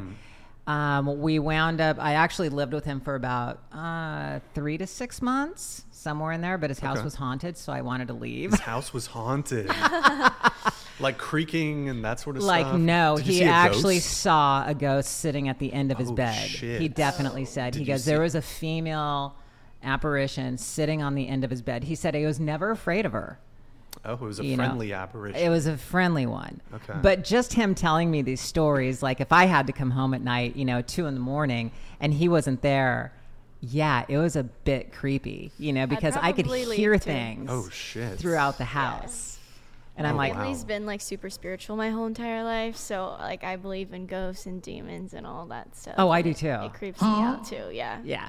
So it was it was pretty intense that house was, you know. Um, but Sam was an interesting character. I mean, we had a really good time. I I mean, it got to the point to where he was he was extremely into me. Um, I was I was dating girls, and I was like, "Can't we bring girls threesome? into this?" Okay. He didn't want that. Oh, he didn't want it. Absolutely Really? not. No, I know, right? I kind of get it though. You know, like uh, here's my take on threesomes. It's like I'd rather only disappoint one woman at a time. you know what I mean? That's good. You know yeah. what I mean? Like yeah. A- And I, I don't even think that was his thing. I think it was more he just wanted me 100% to himself. Mm, I, I can see that. yeah. I can see that. Okay. So he really wanted children at the time. I never wanted kids. Mm. You know, he's like, have my child and basically I'll take care of you. You will be set for life. Simpsons creator. Simpson Set for life. creator. Set for Holy life. shit. Yeah. Set for life. Was- Okay. Still, But- even though, even at that, I was like, You had to go a "Mm, different no, way. You had to go a different that." way. Yeah. Okay. you know we had great we we re, we became very good friends and remained friends until the day he passed Gotcha. away yeah Gotcha. Dan, so, and the reason I brought up Lori about how uh, you're not so much into the muscular women, Dan, you had an encounter with a muscular woman, perhaps more than one. he's like who Angie, where I think, Which from the book. Oh, you, you, you know, in, in the book Gladiator, um, a true story of 'Roids Rage Redemption, I, I changed the name to protect the innocent. If anybody was innocent. oh okay so it wasn't that girl So, no, um, I, I've, I, I, you know, look, I, I've like uh, all, like I'm mumbling over my words here. You've made me uncomfortable, Brian. Oh, okay. Whatever. Um, there was a girl I dated, and uh, she was a former bodybuilder. She wasn't, you know, huge at that time, but uh, I think what you're referring to is um, something sexually about her changed. Yeah. And yeah, yeah, yeah. Um, the, the steroid. Yes, clit. she was on a. the, the clit. it was big. The clit. w- that's hysterical The clit was big. Are you covering? like i don't want to like, hear this i what? want to hear this I was just not expecting that to come out of your mouth from the you- Apparent- story, so but I guess if you, as a woman, if you take uh, PEDs or you know, I think large grow. amounts it can be a side effect. just like men's balls shrink Yeah. I'm not gonna front. I kind of. Is it that evident? pretty much but what, uh, what are, what are they good for? The, the balls? Uh, uh, testicles. This Oh, is a yeah. Okay. Excuse me. What are they good me. for? I apologize. Uh, we, we don't know do you really want your daughter to share about that? we, we, would, yeah, we don't know. Madison. know What are they good for? I don't know. What I are don't wanna hear this. for? What there they should good be. What's that song? War. They should do a remix. War. Huh? what are they good for?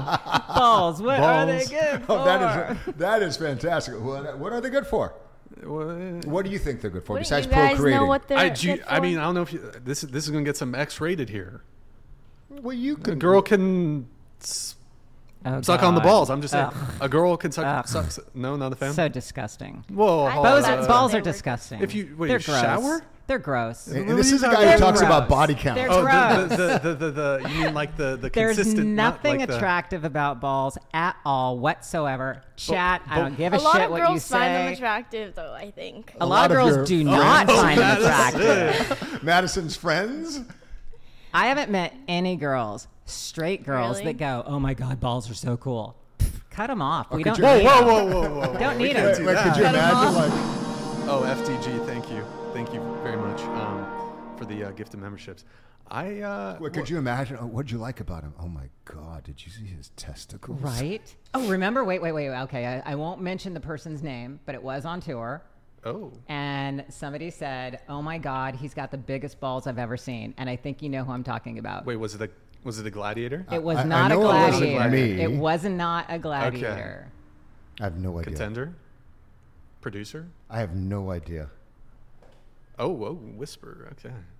I, I've never heard that about that gentleman. Yes. Oh wow. And I don't know if, like, you know, look, usually guys are couldn't be proud if you know they're well endowed, um, but I don't know if you have, you know, elephantitis of the testicles. If that's something you're like, yo, bro, you know, check it out. Check out my giant balls. Or I, I don't even know. I mean, uh, can can a guy's testicles be too big? I don't know. I feel like a lot of guys, I don't know, it, like around my age, I would say, like having small balls is an insult, right? Well, I mean, like to have big ball, like cojones. There's Yeah, but- that component. Yeah, but that's What a if meta- they that's had me- small that's- balls? What if that's they had small metaphorically. balls? Small like balls. physically. However, yeah, no, they I were thought well endowed. Do like you a care? physical thing too. But do you care? I don't think I don't girls care at care all. about ball size. They don't care at all. I don't all. think I girls don't- I care don't about think they balls care at about all. ball They don't care They at only care in all. the sense that they can gratificate their partner Yeah, that's with it. that. That's Gratificate. sexually gratificate. Uh, Sexual gratification. Are you going to stand for this I- I kind of language I- I don't from your know. daughter? Language. When we get home, you're in trouble. But so you No soup for you. you did encounter a woman who was on steroids and I guess made the clip bigger. Apparently. Yeah, I mean, it's it was. Um, Let me ask you, how were her orgasms? Or uh, did you care? Well, no, you know, it, it thrown was under um, the bus. it, it was it was interesting. It was it was just interesting something physically to see. Um, in technical terms, it looked like she had a little penis. Based. Oh, that's kind of Oh, big. Yeah, it's it- really it- big, no, like actually. a like a little infant um, me- uh, Holy genitalia. shit. Okay. That is and it That's was little, just uh, like That's, um, that's big. it was a little disconcerting, and you know, she was like, she didn't want to get naked. She was self conscious. She was very self conscious. Self-conscious She didn't want to get naked because you know it was a thing for her. Hmm. But you know, I'm sure there's a website for girls with. Oh, I'm sure large there are. Hmm. that you know guys go to I- and and and want to Yeah. see and I'm wanna, sure it's on wanna it. OnlyFans. Oh. Yeah, it's on Yeah. OnlyFans. I I kind of I'm not going to front. I kind of I kind of like a big clit. Don't get me wrong. I'm uh, down for the big clit. See I how can't big my believe we're is? actually talking about Let's, this right now. I it came up. I don't know. this is my thumb. that's that's Send her that's my way. Is she still around? That- no way. Are you serious? Why not? Let's go. Damn. This is a Let's guy go. who cares about body count. right? I got to link up with some bodybuilder gals. wow. Yeah, if you know. Wait, no, any. look. Yeah, this, that's- uh, that's this huge. doesn't happen to every girl who takes testosterone. It happened to her. Oh, and- some, and- not all, but and you okay. know, she. I remember she like she actually cried because she Oh. was ashamed, and that that hurt me. That you know she was ashamed of something because Mm. you, you know. Yeah. I think everything's got uh, beauty in its. Uh, Well, it's kind of like being way. with a man that has a micro penis. Oh. Why did you p- look at or me? a girl with a large labia. that was so wrong. Brian, she looked at me. She's like, "It's kind of being with a man who has a micro penis." Why are you looking at me? Yeah. That's when you really feel sorry for him. I think I was I was with one when I was Oh. super young. I mean, I uh, young meaning like Was his last name Simon? No, it was um, Clark. But um, Oh. um, I think I was like 20. I want to say Okay. around that area, and it was kind of shocking. Mm. It was like, whoa, uh oh, what do I do with this? Seriously, You what try your do best. I do with this? You try your best, I guess. yeah, nothing happened. Let's put it that way. I kind of feel bad for men who have the micro peen. You know, it's uh, Yeah, it's got to be tough. it's gotta be because- Just Really for a friend, what is micro? What- I mean, what is considered micro? Well, what's considered like- like average? this. this. Like it's a- like um, it's like an inch. The erect? Because some people are, you know, Let's growers, say, not let's showers. say, let's say it's Yeah, even th- two th- that's inches true. erect. That is true. Two inches erect? Are you serious? Show me how big two inches is. That's like, is that two inches to you? I don't Oh no, she just went. She was like, she was, that's No, two no, no, no, inches. that's about two inches. right No, there, but right? there's like micro where it's like yeah. an inch, less than an inch. Huh? I've never. yeah, Really? I've never seen such a thing. I'm sure in the chat they'll tell you. I'm looking now. Logan Paul? How did that come up? I have no idea. There's I Someone mean, said two inches is not micro. I don't know if it's it's certainly below average, but I'm micro is like a very I think it's almost a medical term for like very uh, Hmm. very small. So must that must be tough. That must be Okay, tough. so so I'm looking in the chat. So anything under two inches is micro. Is that what they're trying to say? one to two inches. It could be. I'm not sure. One to two inches. What is there a know. I don't know. corresponding Half an inch? dysfunction in women? Like Is there a what? like a corresponding like what's the equivalent of a micro penis for a woman? You know? Having is that, is small that, That's is why if a Tits or an woman is has a small um, can't even She's say the too word. tired. Vaginal entrance. That, Vaginal entrance. okay. Yeah, I mean that that is not seen as a detriment. It's like a medical. That's probably she probably medical- goes way up on your list. Wait, if, if it's so, if it's top- probably like a woman with small breasts or. No, No, no, no, no, no, no, no, no. I'm, But no, no, no, no, no. I feel like that'd be the closest comparison to what you're. I, I don't talking think about. there is. No, I, I- I think there is no equivalent for you know micro for something that a Yeah, woman yeah. has. You know, Not I, to I that don't think so degree. I, I Not to that de- degree. y- You, know what I mean? I, I think, um, yeah, I think if you ever want to tease a guy, you know, like if a girl wants to say something bad about a guy, she'll say, "Oh, he had a little wee wee." Yeah. Even if it's a lie, you know, just because they know that messes with the male psyche so much. Well, what's the go-to thing if you're trying to mess with a, a woman? you call her a whore or a slut, Oh, right? yeah. But yet, the men are ca- called studs. I know it's not fair. What, that's I mean, It's- it's no, no, I'm, sa- no, I'm just saying I don't agree with it, but like Yeah. you know, Yeah. in, a, in a puritanical, patriarchal society, oh, she had sex with too many men, she's bad. You know, put the scarlet I letter concur. on her. Put the scarlet letter on her. You know what I mean? You know what I think is really unfair is if women sleep with a lot of men, they're judged for it. They're called a you know a slut, for example. If a guy does the same thing, then he's called gay. No, What- I heard what? that they're, they're called a stud. If, if a guy sleeps It's with a lot of women, stupid- he's gay. No, no, no, no, no, no. Okay, so the, jo- the, the, the I- I joke missed is, that. the joke is if a woman sleeps with a lot of men, she's a slut. But if a guy does the same thing, then he's gay. Oh, bada bing. Bada bang. Ashley, did you get that? Ashley Sinclair. Bada bang. There you have it. Boom. There you have it. There was a banana situation. Oh wait, wait, wait! I Since just we're on in the chat. topic Wait, wait! I just yeah, looked in the chat. She smells. Oh, like that Oh, pussy yeah, yeah, that. If you Like- say that, how is it? Oh God, she's Yeah, that, I think that's a pretty That good. is- Yeah, that's- yeah, that's yeah. that's that's very. That's Although very some guys, they'll still go for it. They Well, will. some guys Some don't girls care. will still go for The, micros. that's going to be a It's a lot harder, yeah, that's but fair. Um, speak since we're on the topic of just absolute degenerate conversation here. Jesus. What was the banana situation? Oh Jesus, What'd you do with the banana? Jesus. I mean, uh, pardon my language, but uh, someone you have to leave something for the book. Oh, okay. You got to. Well, the funny. I'll ask one thing. One thing. The, the, the funny thing was about the Yeah. banana is uh, Yeah. the girl's a very good friend of mine still. And, Okay. uh, we went to a book signing together, and she was like, "Hi, I'm the banana girl," oh wow, and I just thought that was so uh, endearing. nice. And she was kind of like laughed, you know, and she was very comfortable with herself. Gotcha. So I think that's all you need to know about the banana. one one question with the banana: was it peeled or unpeeled? I have to think about that I now. think It's if so it was long ago. unpeeled, You might not get it out. Correct, Uh, It it'd was def- break. it was definitely in its sheath. Okay. All right. Definitely in its sheath. Gotcha. Gotcha. Um, got a couple more questions here, and then we're going to wrap up pretty soon. Uh, so, let me see. Let, hold on. I'm just get, grabbing my notes. So, um, Banana. you're uh, you're you're half uh, Asian, right? You're half Japanese. Is it correct? Yes. Gotcha. Um, and so I have a couple Asian friends, and I've heard from a lot of Asian men uh, that they struggle with dating, and they find that they encounter a lot of women who either, by their own uh, admission, admission, that they don't find them attractive, or they've they've even told me that even some Asian women don't find them attractive.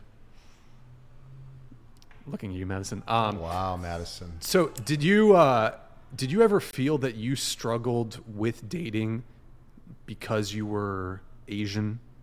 you were handsome. I mean, as you're hell. you're like six two. you're a stud. You guys are But- seeing this ar- incarnation of me. Sure. I'll post on Instagram me as a 10 year old kid. Okay. You know, no, nobody looked at that guy, uh, that kid. Yeah, That but- chubby yeah, yeah. Mm. Asian looking kid with the bowl haircut. Nobody looked at that guy and thought it would be this guy. Gotcha. Um, So when I started dating, is when I s- also started lying about my race. Okay. It was like when I was a freshman in high school because I Mhm. was teased when I was, um, you know, fifth, sixth grade. Yeah. You know, slanted-eyed rice picker. Oh no, rice again. All the jokes. Even though I was half Asian, I grew up in Orange County, an all-white area, right? So um, I, when I when I changed high schools and I moved to Santa Ana, I made up a new story. I'm not Asian. I'm Hawaiian. I'm a surfer. And I grew my hair Oh. out and I became, you know, cool. I became this Hawaiian surfer, cool guy.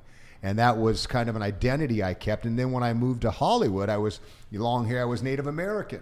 Mm. I was anything but not to be Asian because it was painful, those memories of kids teasing me. Mm. And, um, you know, it, and that hurt my mom. My mom, you know, was born in Japan. I was born in Japan. And the fact that I lied about my race, my heritage, really, really hurt her.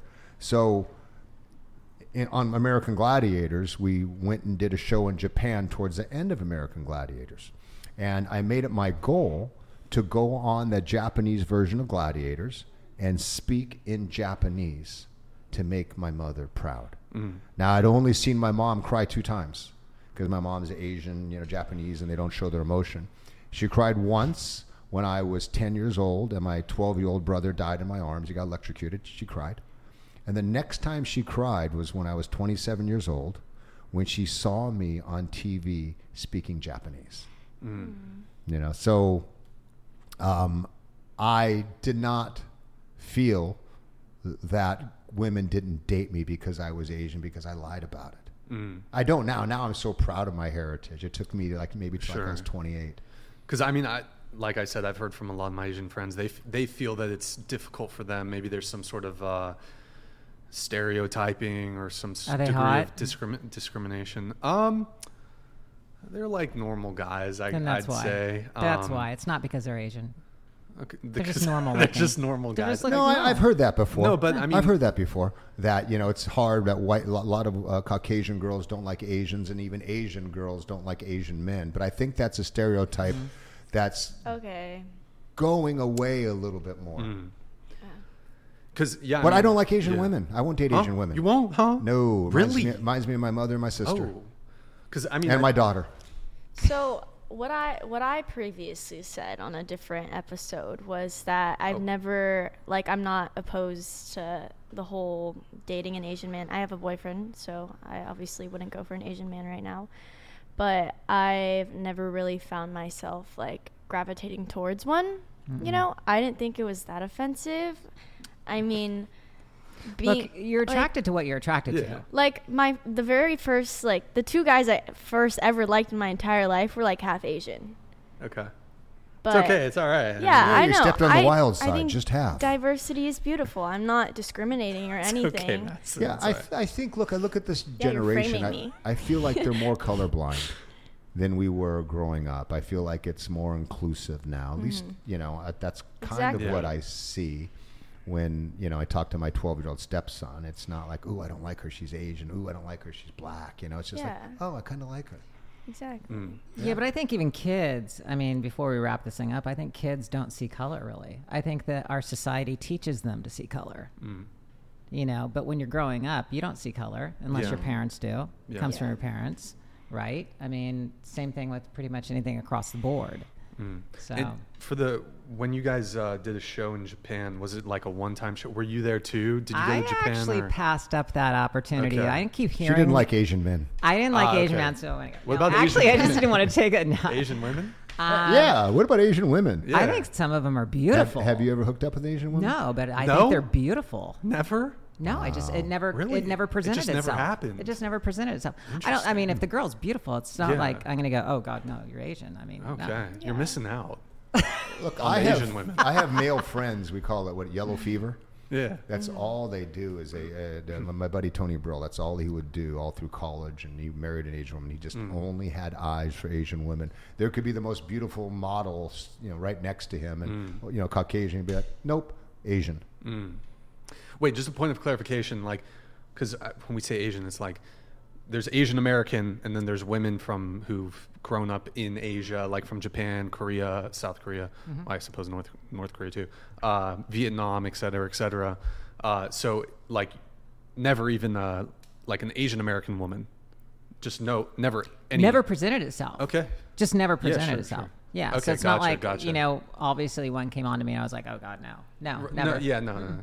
Never, never presented. It just never happened. No, it just It never, happened. Never happened. I, I think Asian women are, are beautiful. Yeah, I'm with you on Yeah, that. I Yeah, love they when I see Asian women are beautiful. Look, I think every race has beautiful women. Yeah. you Yeah. know, Of course. I've seen every race. Like there's there's there's beauty. Mm. There's beauty out there.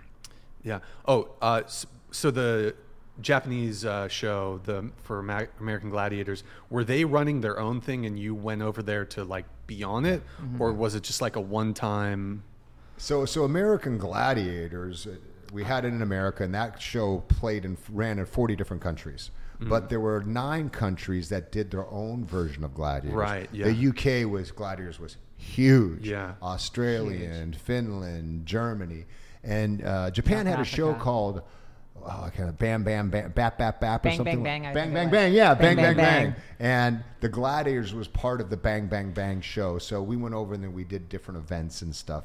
Uh, but you know, my people are shorter. Mm. So we used to have this uh, event called Atlasphere. I don't know if you guys remember. So we put us in these steel round cages. Yep. We were like hamsters, and we ran in these round cages, and we would bust into each other. So you can look it up on YouTube, uh, Atlasphere American Gladiators, and they made the cages smaller. So when I got in there, Oh, you didn't fit. I got in there. I was tall, and the first time we I clanged with somebody, my head hit the top of the cage and split wide open. I just have blood dripping down my face. Um, and it was funny. I was, you know, I, I, I'm a jokester. I like to joke around. So we go we go to the doctor uh, after the surgeon, and I look and I said, "Hey, look, you know, I'm I'm like samurai." I said, "I don't want uh, any painkiller. I don't want you to numb the area." And you know, in America, they'd be like, "Oh no, no, you got it." And the guy was like, "Okay, we do this." And he starts coming with the needle towards my head. I go, "No, no, I'm just kidding. Give me the shot. Give me the shot." Um, I think I have two more things here. So, uh, and Nick, can you pull up uh, Lori's Instagram? I saw on your Instagram that you had met or you're friends with Kevin Costner. Are you guys still friends with? With are, were you friends with just him, his wife, or family Um, friends? or- actually, no. I owned a tanning salon. Okay. Uh, back in the day, Yeah. and his it was his girlfriend at the time. It Mm. was Christine. She used to come in.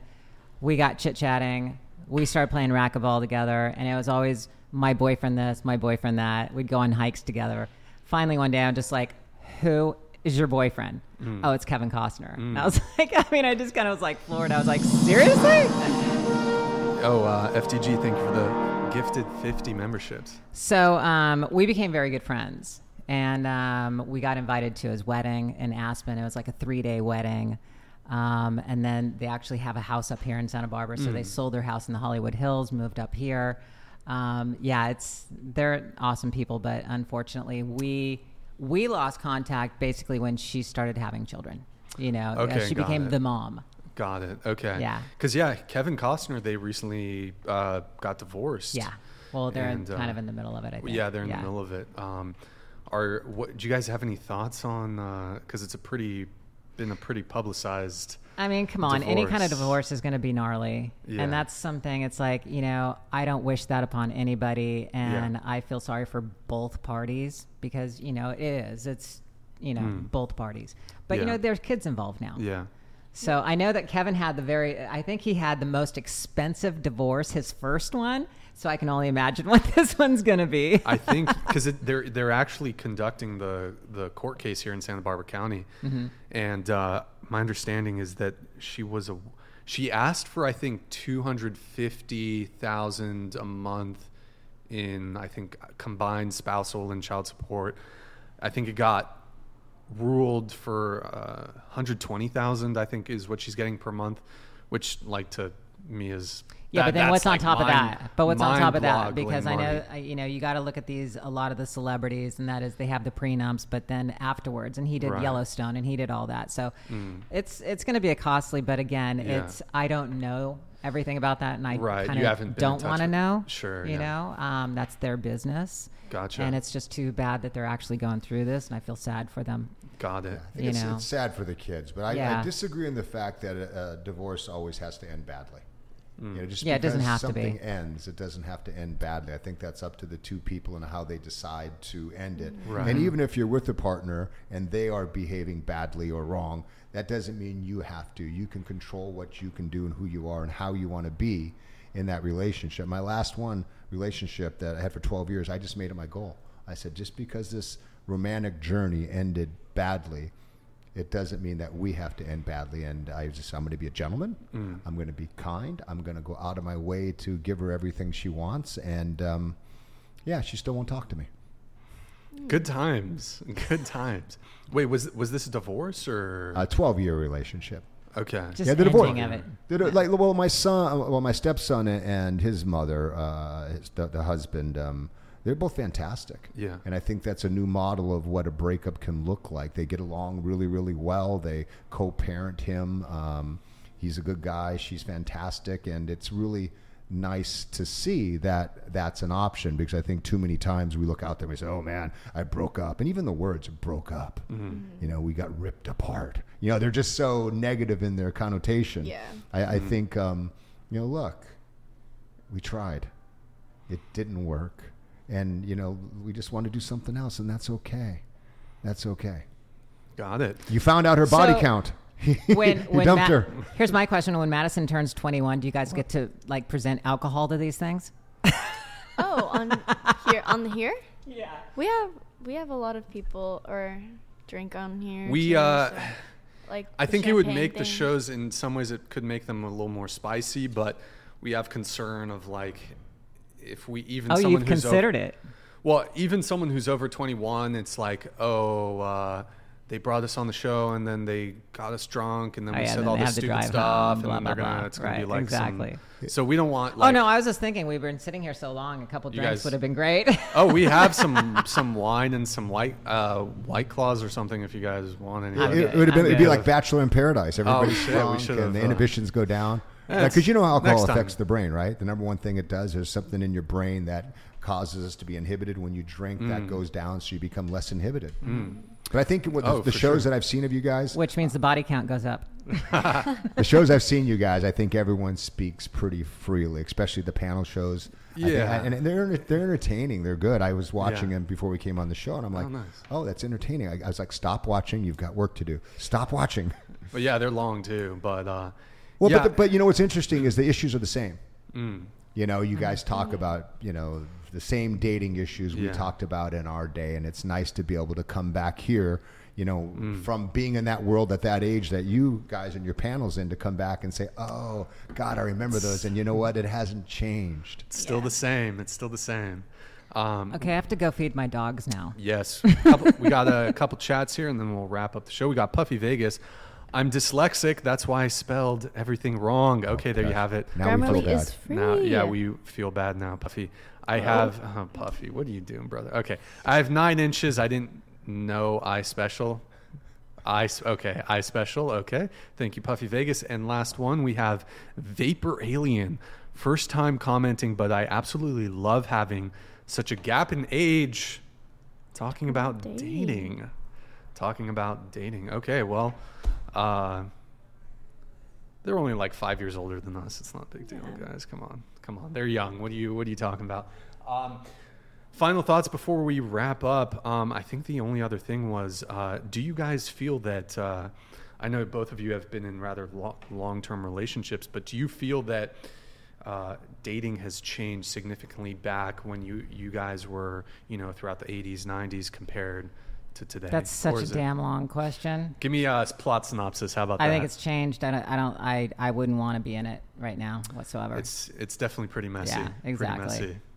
Well, it's good that you've been in a long relationship. Yeah. You've avoided the. Uh, and my long relationship is losing her shit right now because yeah, we got to go feed our Sure, dogs. sure, sure. so, so yeah, what you were saying is when I watched the show, when I watched you guys, it didn't seem like things have changed. They still have the same issues. Does he like me? Is you know what's the penis size? What's the body count? Those are all things I was concerned about at that age. So to me, it hasn't changed. Maybe the delivery service. You know, before we used to actually mail letters Mm. and you actually had to go talk to somebody. So the delivery service of using an app to date has changed. Right. But I think the problems haven't changed and the challenges, except for now, I think as men, you have to be much more careful what you do and what you say, and you always have to go and Yeah. go out of your way to get, you know, which rightfully it should be, to get consent. Mm. And, and I think that's groovy. I think it's great, and I think that's probably the biggest change and a good Mm. change. Got it. Okay, guys. Last call. Hit the like button, please. Oh, okay. We have one more. Mazak87 donated $99. Thank you, Great man. show today, Brain. Thank you. It's a nice change of pace to have some people with intellect. All the girls in 304's got kind of tiring and mind numbing. Great job and great oh, well, guests. Hey Zach, thank you, man. Awesome. Appreciate it. I thought it was a good, good call, uh, good conversation, and uh, yeah, I switched it up a little bit. Obviously, normally we have these big seven to ten people panels, and uh, we've got like content creators, OF girls, college girls. Um, but I wanted to switch switch it up a little bit, so I'm glad that you uh, enjoyed the show. I thought it was a fun conversation and something new. I wanted to try something a little new. We'll be back with our normal shows uh, Sunday. And by the way, thank you for the gift. I think you gifted a couple Twitch subs, so thank you. Uh, thank you for tuning in tonight. You could have been anywhere in the world, but you were here with me. I appreciate that. Thank you to everyone who super chatted, donates, and supports the show. Big thank you to Dan and Lori for joining us. Um, Thank you. Dan has books here. He has Gladiator. Oops, let me hold it down here. He's got Gladiator, Gladiator, and he has F Dying. So Gladiator, a true story of roids, rage, and redemption, and F Dying, how cheating death kicked my ass into loving, learning, and living my best life. And also be sure to check out Lori's podcast, Chillin' with Ice. Uh, we have all the links for everybody, or all those things in the description. And her Ice T-shirts store, link for that is also in the description. Thank you to all our chat mods. There it is. It's on her shirt. Uh, thank you to our chat mods. Thank you to Britt, who's helping with timestamps. Any women who want to be on the show, DM at whatever on Instagram. We will be live again Sunday at 5 p.m. Pacific. We'll see you guys next time. Good night, guys. Thank you for tuning in. See you next time. Bye. Okay.